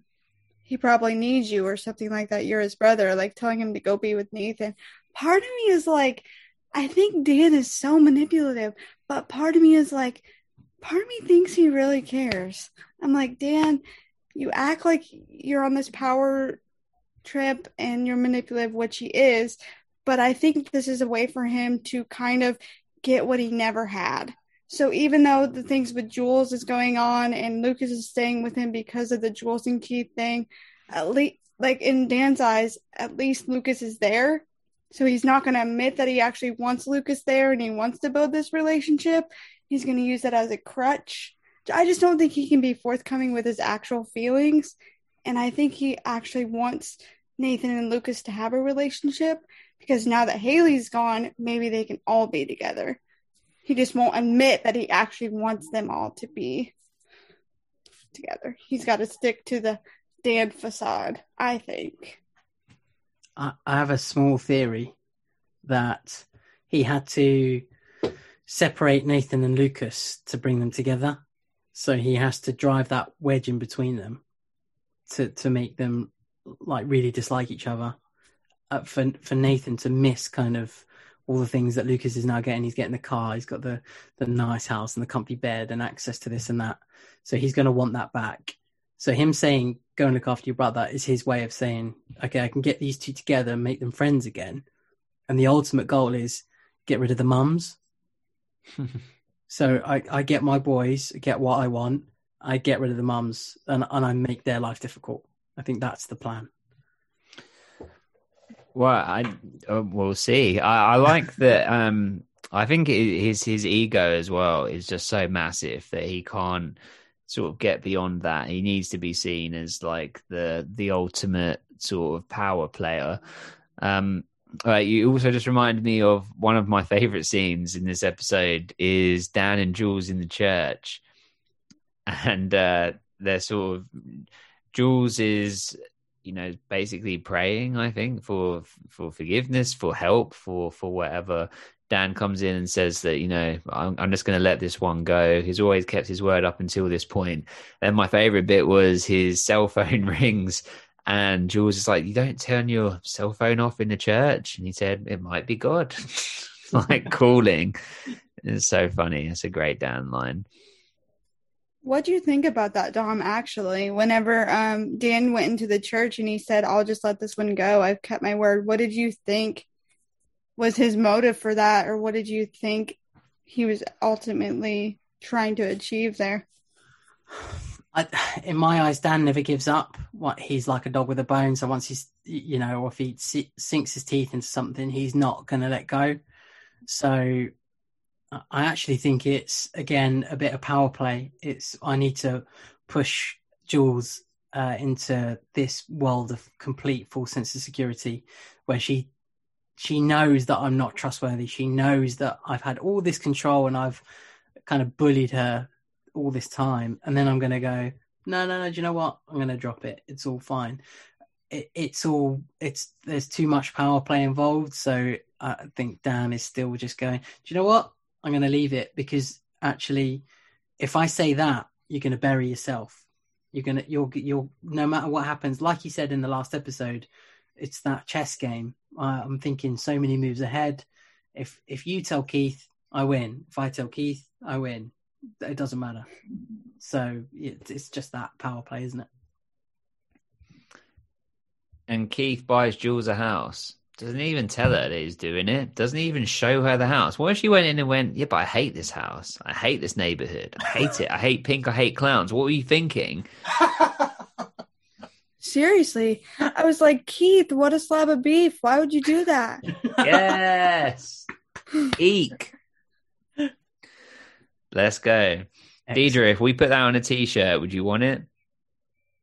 Keith, what is slab and beef? Yeah. Absolutely. your your initial reaction, I was thinking she's not into this. Uh, No. I'm yeah, absolutely. I think it's hilarious. I'm just picturing like you know how Brooke was in like the lobster outfit? I think we should try and get a Photoshop of Keith in like a beef outfit. He's literally dressed as a slab of beef. Tahani, you know what to do. Make it happen. Oh, oh, yeah, poor Keith. I think he just leans so much into the fact that he has Jules now that he's not thinking clearly because who does that when you're going to be married to someone who buys a house and she has no idea? How do you know she's even going to like it? I What if she doesn't like it? I do know one other person that did that. Jim from The Office, right? Oh, yeah. Jim. Jim and oh, I love Jim. That's And- okay. Jim's a little different. And there's also a creepy clown that he couldn't get off of the wall. So there's symmet- there's symmetry there to One Tree Hill. Who knew? Who knew? Uh, we need to discuss Jayton, which is who, Dom? uh, Jake and Peyton. And I am a fan. I'm not going to lie, particularly on this watch for some reason. I'm a fan. I still find Jake to be um, obnoxious beyond belief at times, but he has some of my he has some of my favorite lines in this one when um when they're walking down like the boardwalk. Would you call that a boardwalk? That sort of area hmm Yeah. and he's saying, you know, you chilly? No, not too much. Oh, you know, I, I had to make sure it's the right breeze. And how the stars? You know, yeah, you know, I said not too much. You know, more than a million, less than a billion. Like that's like that's that's good stuff. That's smooth stuff, Jake. I see what happened here. The the, the hand holding cost extra. hmm It was, But then- re- really good moments. But then Peyton says sometimes kissing costs extra or something. I'm like, hang on a minute, maybe you're taking this too far. sounds, sounds wrong now. But uh, no, all uh, all jokes aside, I thought that was all really nice, and I, I really like their storyline. Um, I think I I really like Jake saying uh, when he finds the condom. So the the candle goes out, and she says, "Yeah, the mattresses are in the top drawer." And he goes to get them out, and he's like, "Oh, so there are condoms in Tree Hill," which is hilarious because you know. But yeah, well, I mean, uh, Deidre, what did you think of Jayton? I like it a lot, and I think it's more so kind of like you know how you guys were saying when Peyton's dad was around, she just lit up. She was a different, and like she smiled so much in this episode. I was like, it's so good to see you smile. They have such a nice banter. They can kind of joke with each other, um, and you can tell that they're also taking it seriously at the same time. Like they're serious about each other, but they can be lighthearted and fun. And honestly, I'm down for anybody who makes Peyton smile because she cries all the time. So I just I like them a lot. I do. That's nice. I mean, Dom, Jake says in his time capsule video that he's falling in love with Peyton. I mean, how are you feeling about the situation? Well, they, they pretty much moved in together, got a kid. It's you know, it's basically a done deal, isn't it? um, it's Peyton calls him a, a total fox, doesn't she? She says, "Oh, Jenny, if you're you're watching, you'll be like in your fifties by now, and your dad's a total fox." Um, and yeah, him saying that he's really fallen for her. Uh, it's it's nice. Uh, it, it's just nice that they're both in a, in a happy relationship. You know, it's kind of happy time. So Jake was always that that decent kind of pillar of sense, wasn't he? In the first season, he's someone that you need to go to for a bit of advice, and he's the he's the bring you back to reality kind of guy, and actually, you know, calm the situation down. And he's still that, you know, for Peyton, I suppose he he's still kind of in that mode. But Peyton um, is rubbing off on him as well, so it's it's a really really good bond. And the fact that they're both on the same page in terms of you know let's take it slow, it's good that that's that's been included and that's that's written in. Yeah, nice. Yes, Peyton, Jake. I love I love all of these moments. I think it is really nice to see Peyton um, a lot happier. Is there what? Is there any other points we want to talk about on on them? I will say something though. When I first watched it, it kind of worried me because when she did that, um, the time capsule part, when she's like, "I've lost my way this last year, but you know, I'm getting hope back," and when that face of hope is a boy's face, it comes with trust issues, and that's something that I can kind of say about Peyton. I'm like, when she gives her all, she gives her all. But it, at her age and being a teenager, it makes me nervous for her, knowing where she was in season one, for her to put all of her hope into a boy. It's like, oh, be careful, you know, because that's that's a lot to, you know, to rest on, you know, happiness, whether that's through Jake or just her dad. And sometimes I wish she could find more happiness within herself instead of, you know, somebody else. But I That's- still like them. That's a really good point, and I really like that part as well. Some of them parts there when they're doing the time capsule, and some of Peyton's parts in particular, reminds me of like John Hughes sort of writing, like Breakfast Club type, uh, sort of like dialogue. Um, what I was going to say, it came back to me was that this is the first episode where the transitions begin, which is a very One Tree Hill thing. So Peyton says, uh, "Oh, your dad's a total fox," and then it goes over to um, Andy saying something about a fox, and and there's quite a few of these within this episode, and this becomes a quintessential One Tree Hill thing pretty much for the rest of the run. And it's interesting to note that this is where it begins. I think is uh, as like a landmark of this starts happening, and it gets by like the end. These aren't spoilers, you know, but by the end, it's almost every scene is like going from someone says something about chocolate, and then the next scene we're in a chocolate shop, and then something about this, and something like. Uh, I, I like it. I think it's cool. But yeah, Good transitions. Yeah. like. Well, Dom, Can I just make man. one very very quick comment about um, Andy? of course. Andy's like the perfect babysitter. He's holding Jenny, and then he just goes, "Okay, go to sleep." Puts her down. She's asleep. Magic, Simon. This Andy is who you need I in your life him. right now. He's the baby whisperer. Yeah, I was thinking it. I've been thinking it all day. Like Andy has just got so much power over these babies. And he's kind of like the perfect guy, isn't he? So supportive, so nice. He's a So rich. a multi-millionaire. He's just chilling, looking after babies. You know, just I mean, Deidre, are we are we right? Is is he is he the perfect guy? Yeah, you can't go wrong with Andy. I mean, he checks all the boxes. Really. I mean, what do you have to complain about? Andy's hiring that private investigator. He's like, I called some guys. Uh, Like, yeah, he's totally in Karen's corner. Yeah, I I think he is the perfect guy. Yeah, amen. Oh, I got a lot of work to do. got some millions to make. well, um, last but not least, Dom, tell us about your main man. Tell us about Brian Whitey Durham. Mr. Durham himself. I mean, what what a great little little episode for him. Uh, you know, his nostalgic video, uh, getting to talk about, um, you know, all, all the guys going steady, and just him in his his like cardi jacket um, on the video. Um, what would be great is if if we could ever find the the person that played young Whitey. I tried. Oh, yes, excellent. Thank you for saying that. I, are you know this already, Deidre?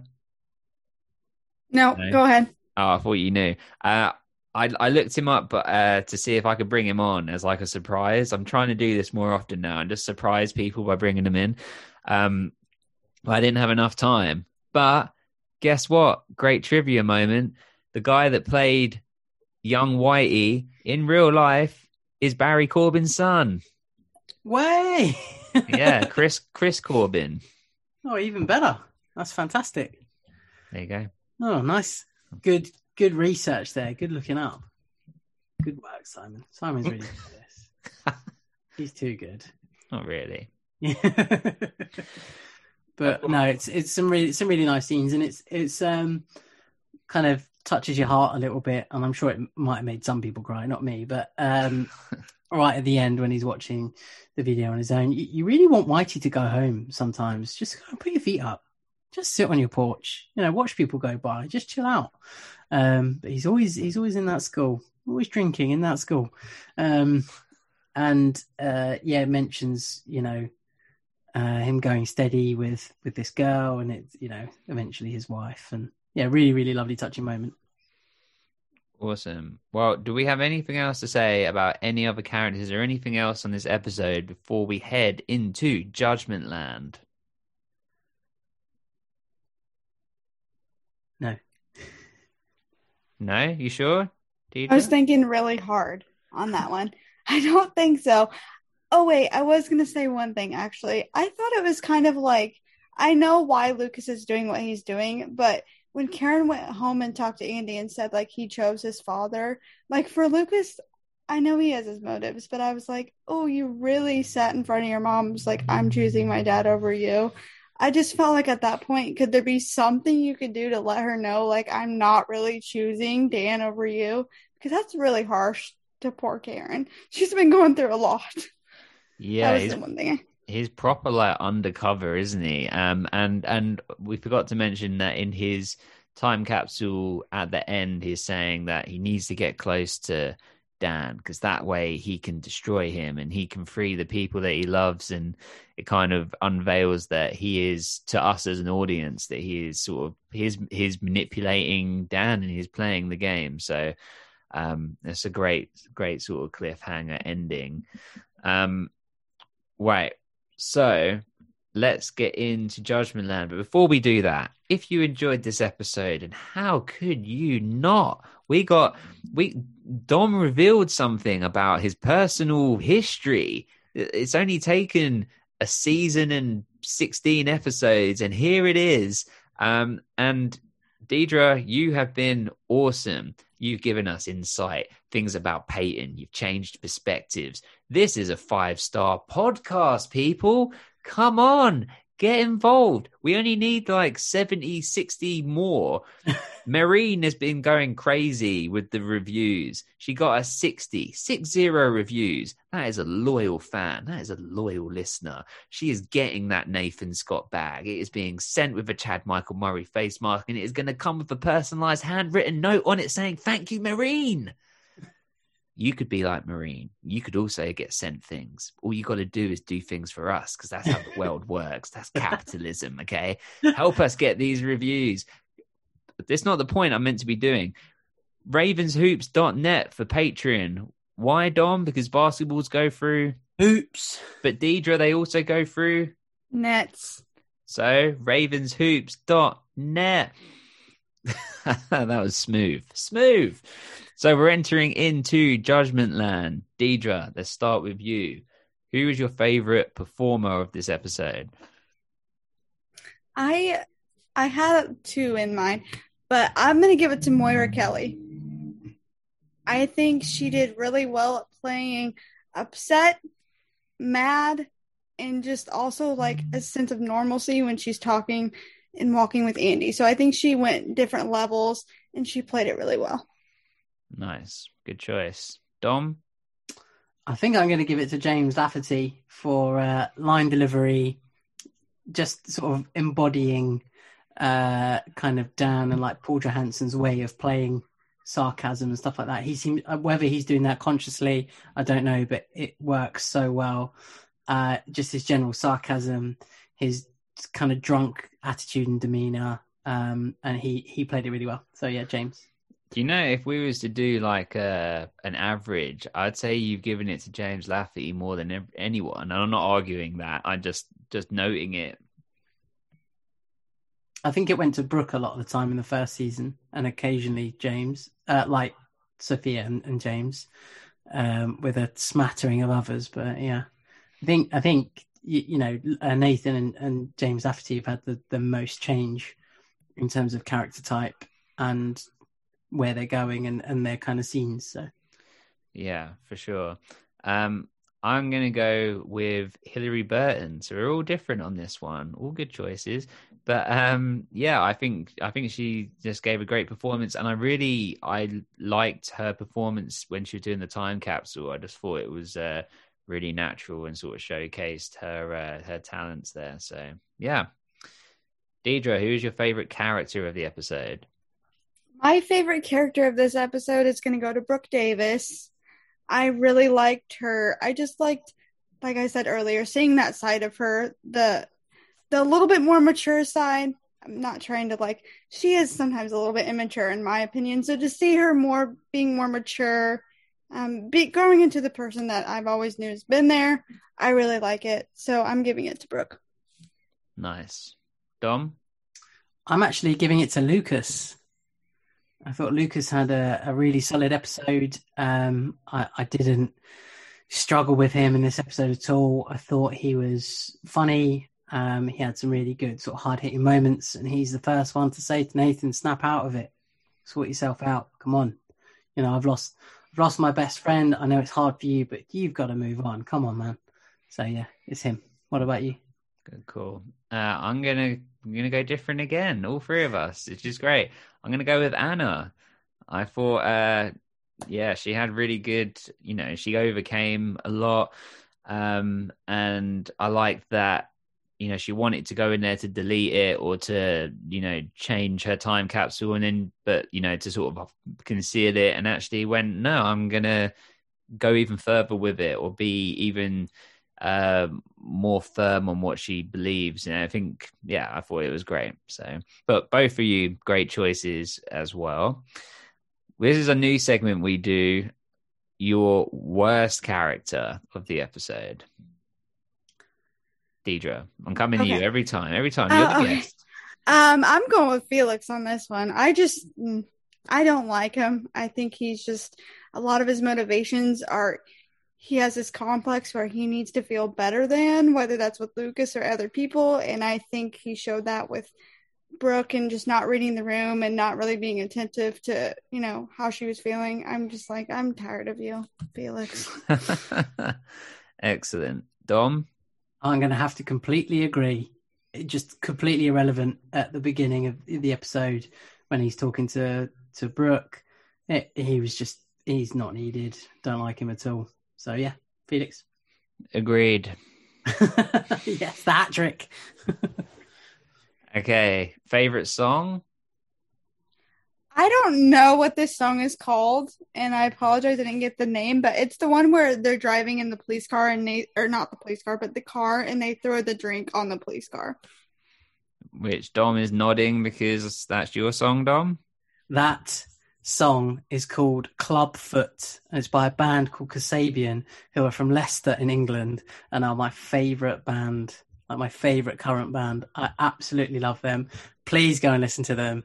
Kasabian, super, super band. Clubfoot was their first single that was released. It's a really, really good song around that time as well. Uh, when when this was was filmed. Shout out to the Kaiser Chiefs though, who who was playing "I Predict a Riot" in uh, in the party scene got it on one note. Just saying when we're doing the watch along. Um, uh, so yeah, it's really exciting to see two uh, two British bands sneaking their way in there again. But the music is always really good. But yeah, Kasabian. I'm just going to keep saying it. Kasabian. Go and listen to them. Kasabian. I put it in my notes on my phone, so nice. I won't forget. I'll listen. I'll tell you about it next time. It'll be a little while before you talk to me again, but I'll remember. Come on, come on to our live watch alongs, DJ. I know come you guys us. always do it when I work. Are you doing another one this? Is it every, next week? Every every Wednesday, 11 p.m. UK time. Okay, so I don't work. I don't go back to work until the 24th since I'm in quarantine. So I could probably be able to join on Wednesday. Yeah, join us. Yeah, it'd be exciting. Excellent. Listen to some to some to some Kasabian, and uh, you can Dom will chat to you about it. Okay. uh, I I'm gonna say, well, I really like the song at the end that goes over the montage, and I wrote in my notes that I need to Google it and find out what it is. It was a really slow one. I really liked it, but I love Dom's face and his passion about Kasabian. So I want to see it again. So I'm going to say Kasabian. Yes. oh, it was worth it. It was worth it. Um, Okay, what about your favorite line? This was so difficult for me because there were so many good like messages for everyone, I think, and some funny things. But because I think there's so many good positive ones, I'm actually going to pick a funny one. And I'm going to go with it's you and Rosie Palm tonight, buddy, or whatever Brooke told that guy at the party. I just think that's, I loved that line. I thought it was funny. Yeah, that's a great one. And Dom? Um, I mean, shout out to Tim for saying pretty much been with all the hot girls, you know, freshmen, seniors, blah, blah, blah, whatever he has to say after that.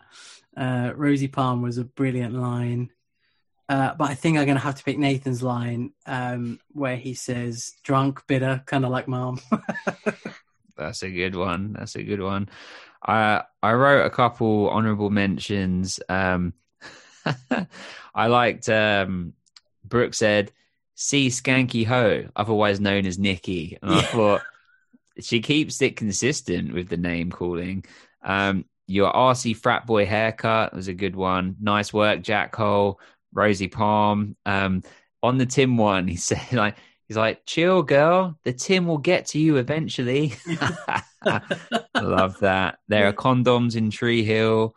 Um, you know, when when you're a lesser guy, when Haley is lesser, might be God calling. Um, but the one I'm going to go with was Anna's one that says, trying to find my own way like most kids. I guess that part is timeless, which I think is great. I wrote that down too, actually. Nice. Yeah, that was a good one. Um, and then last but not least, the precious. Oh, no, I missed one. Background performer. Yeah. There was a lot, right? Uh, so I had two. I had two kind of in mind. When Jake and Peyton were walking on the boardwalk, like one of the first, like first snapshot of that scene, there's this lady like up close to the camera, and she's drinking wine, and she's just nodding like this, and I was like, I her. That's who I saw, and then I was gonna be like probably one of the cops because they really didn't say anything. They just walk up there with a flashlight to look in the car. Nice. But I think I'm gonna go with the wine lady because I just she was so close to the screen and I was like and she was just nodding. So I think I'm gonna go with her. She was doing a mouth bobblehead. I love it. Dom? Uh, mine was one of the the police officers or one of the one of the cops. Um, I think he either one to be honest, but they're both sitting there a bit stunned when all of a sudden um, this drink gets smashed across their window, and it's like, okay, donuts down. We we got to chase them. Nice. What about Uh, you, my friend? I'm gonna say the the girl, the poor girl that Felix bumped into. Like the was it an accident? Was it not? I mean, if I could find out who she was, she will be getting an invite to this podcast, and we'll find out the truth. Um, but last but not least, we have the precious, precious rating. Uh, Deidre, you know how this goes. We're gonna say it on three, but before that, without saying what the number is, did you have a number in mind before we started this conversation? Um, yes, and I was teetering between that and another number. Okay, is the other number lower or higher? Higher. Oh, okay, okay. Is has it has our conversation changed? Oh, I'm sorry. I'm sorry. Lower. It was lower. I believe. Yeah. Lower than what I'm going with now. Okay, so the conversation made it increase. Yeah. Yeah. Oh, I'll just wait because I have a lot of. Yeah. Okay, and Dom, same questions. Um, I've got a number, and it's pretty much stayed the same throughout. Okay, same. I've got a number. It's been about the same. Uh, we'll see. So after three, one, two, three, eight. Nine. Eight. Ooh. So in case that didn't come through on the mics, me and Dom were at an eight. Deidre was at a nine. Deidre, why was this a nine, and why should we agree with you? Okay, so I think it it was a nine because there was a lot of good messaging um, to audiences with Anna's storyline, with Peyton's storyline about how she's feeling within the relationship and wanting to take it slow. Good messages from Brooke about love, and that's what life is about. I also thought it was good to see um, Lucas and Nathan go through their journey of still being mad at each other, fighting, but then coming together. Then Karen's being a little bit more lack of a better word, ballsy, I guess. Um, and then we've got Dan, who is kind of, for me anyway, making me like, what is he really thinking here with his power play moves? I don't know. I just think all the messages and everything is what put it over for me. And then also Brooke, too, just coming into herself a little bit more, I think would be why I would rate it as a nine. But I thought you guys were going to rate it as a nine, to be honest. So I'm surprised. Well, I, I'll go first. I, I I'm good to go over nine. I agree. I think it was good. Um, I I'm with it for all the reasons that you said, um, and for all the reasons we discussed in the episode. So that's one sold. Dom, can we get you to a nine, or what? What's your deal? Uh, the this is the third time we've said the same number. I think in a row, which does which doesn't normally happen. I'm I'm quite surprised and impressed in ourselves. um, normally it's it's it's a little bit different, or sometimes very different. We're becoming um, one. Yeah, we are one. Can you get me to a nine? I think um maybe.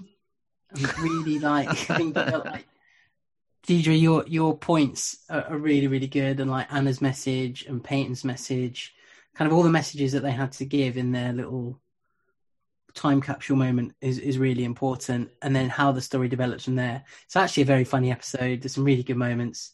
In fact one of my favorite songs ever is in it uh, by my pretty much my favorite band as well. So i'd be stupid not to give it a nine wouldn't i? Yay! But let's give it a nine Excellent. So this one's down in the history books. I do keep. I have a spreadsheet where I put all of these down uh, every week, so so that at the end we know what the average rating is for each season. I can tell you currently that season two has an average rating that's higher than season one, but I think that's because Dom is enjoy. Dom understands the show and is more into it now. I think so. I think if we went back to season one, there'd probably be some higher ratings, but I think this is a really good episode. I've really, I really enjoyed it. I've really enjoyed the conversation about it. So this one we're calling a nine. But before we get out of here, well, firstly, Deidre, it has been uh, a pleasure to meet you and to to podcast with you, and uh, looking forward to continuing. Uh, you know, to get to know you and to go through this One Tree Hill journey with you. So, thank you so much for uh, for your for your time and all of your insight. Thank you. I had a good time. You have been a brilliant co-host. I really enjoyed all the things you've had to say. Some fantastic points. Thank you so much for your support and thank you for joining us. And I look forward to seeing you again in season three. Thank you. I can't wait. But before we get out of here, we got to say Ravens on three. But Deidre, it's your choice of what accent we're going to do it in. So what's it going to be? Wait, when did you? I must not have seen that. That's my fault. I didn't know you guys were going to do accents. So, what did you do recently? Like we've the done, last one? We've we've done it all. The last one we just did normal because Jay big turned into the colonel and demanded it, so we had to do it, which is fine. You know, if someone's going to be domineering like that, then we just respect it. But so, but we we've done it all. We've done French, German, Scottish, all I'm so bad at accents. Like I'm low key jealous that you guys have British accents because I wish I could speak in one. well, I'm serious. get, name any accent and we'll do it. Well, we will all do it. Try to. Um, Irish accent is that a thing? Right? That's yeah. Okay. Dom, give us some Irish so we can copy you. Um, what do you remember? I've got keywords. So for Irish, you have to say four doors down because you go four doors down and that turns into an Irish accent. Four doors down. That's good. That turns into an Irish accent. Four door down. It works. Four doors down.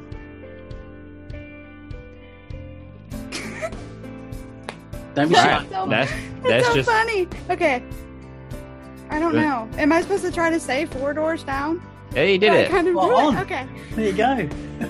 All right, Dom, count us in, my man. Four doors down. Right. Ireland.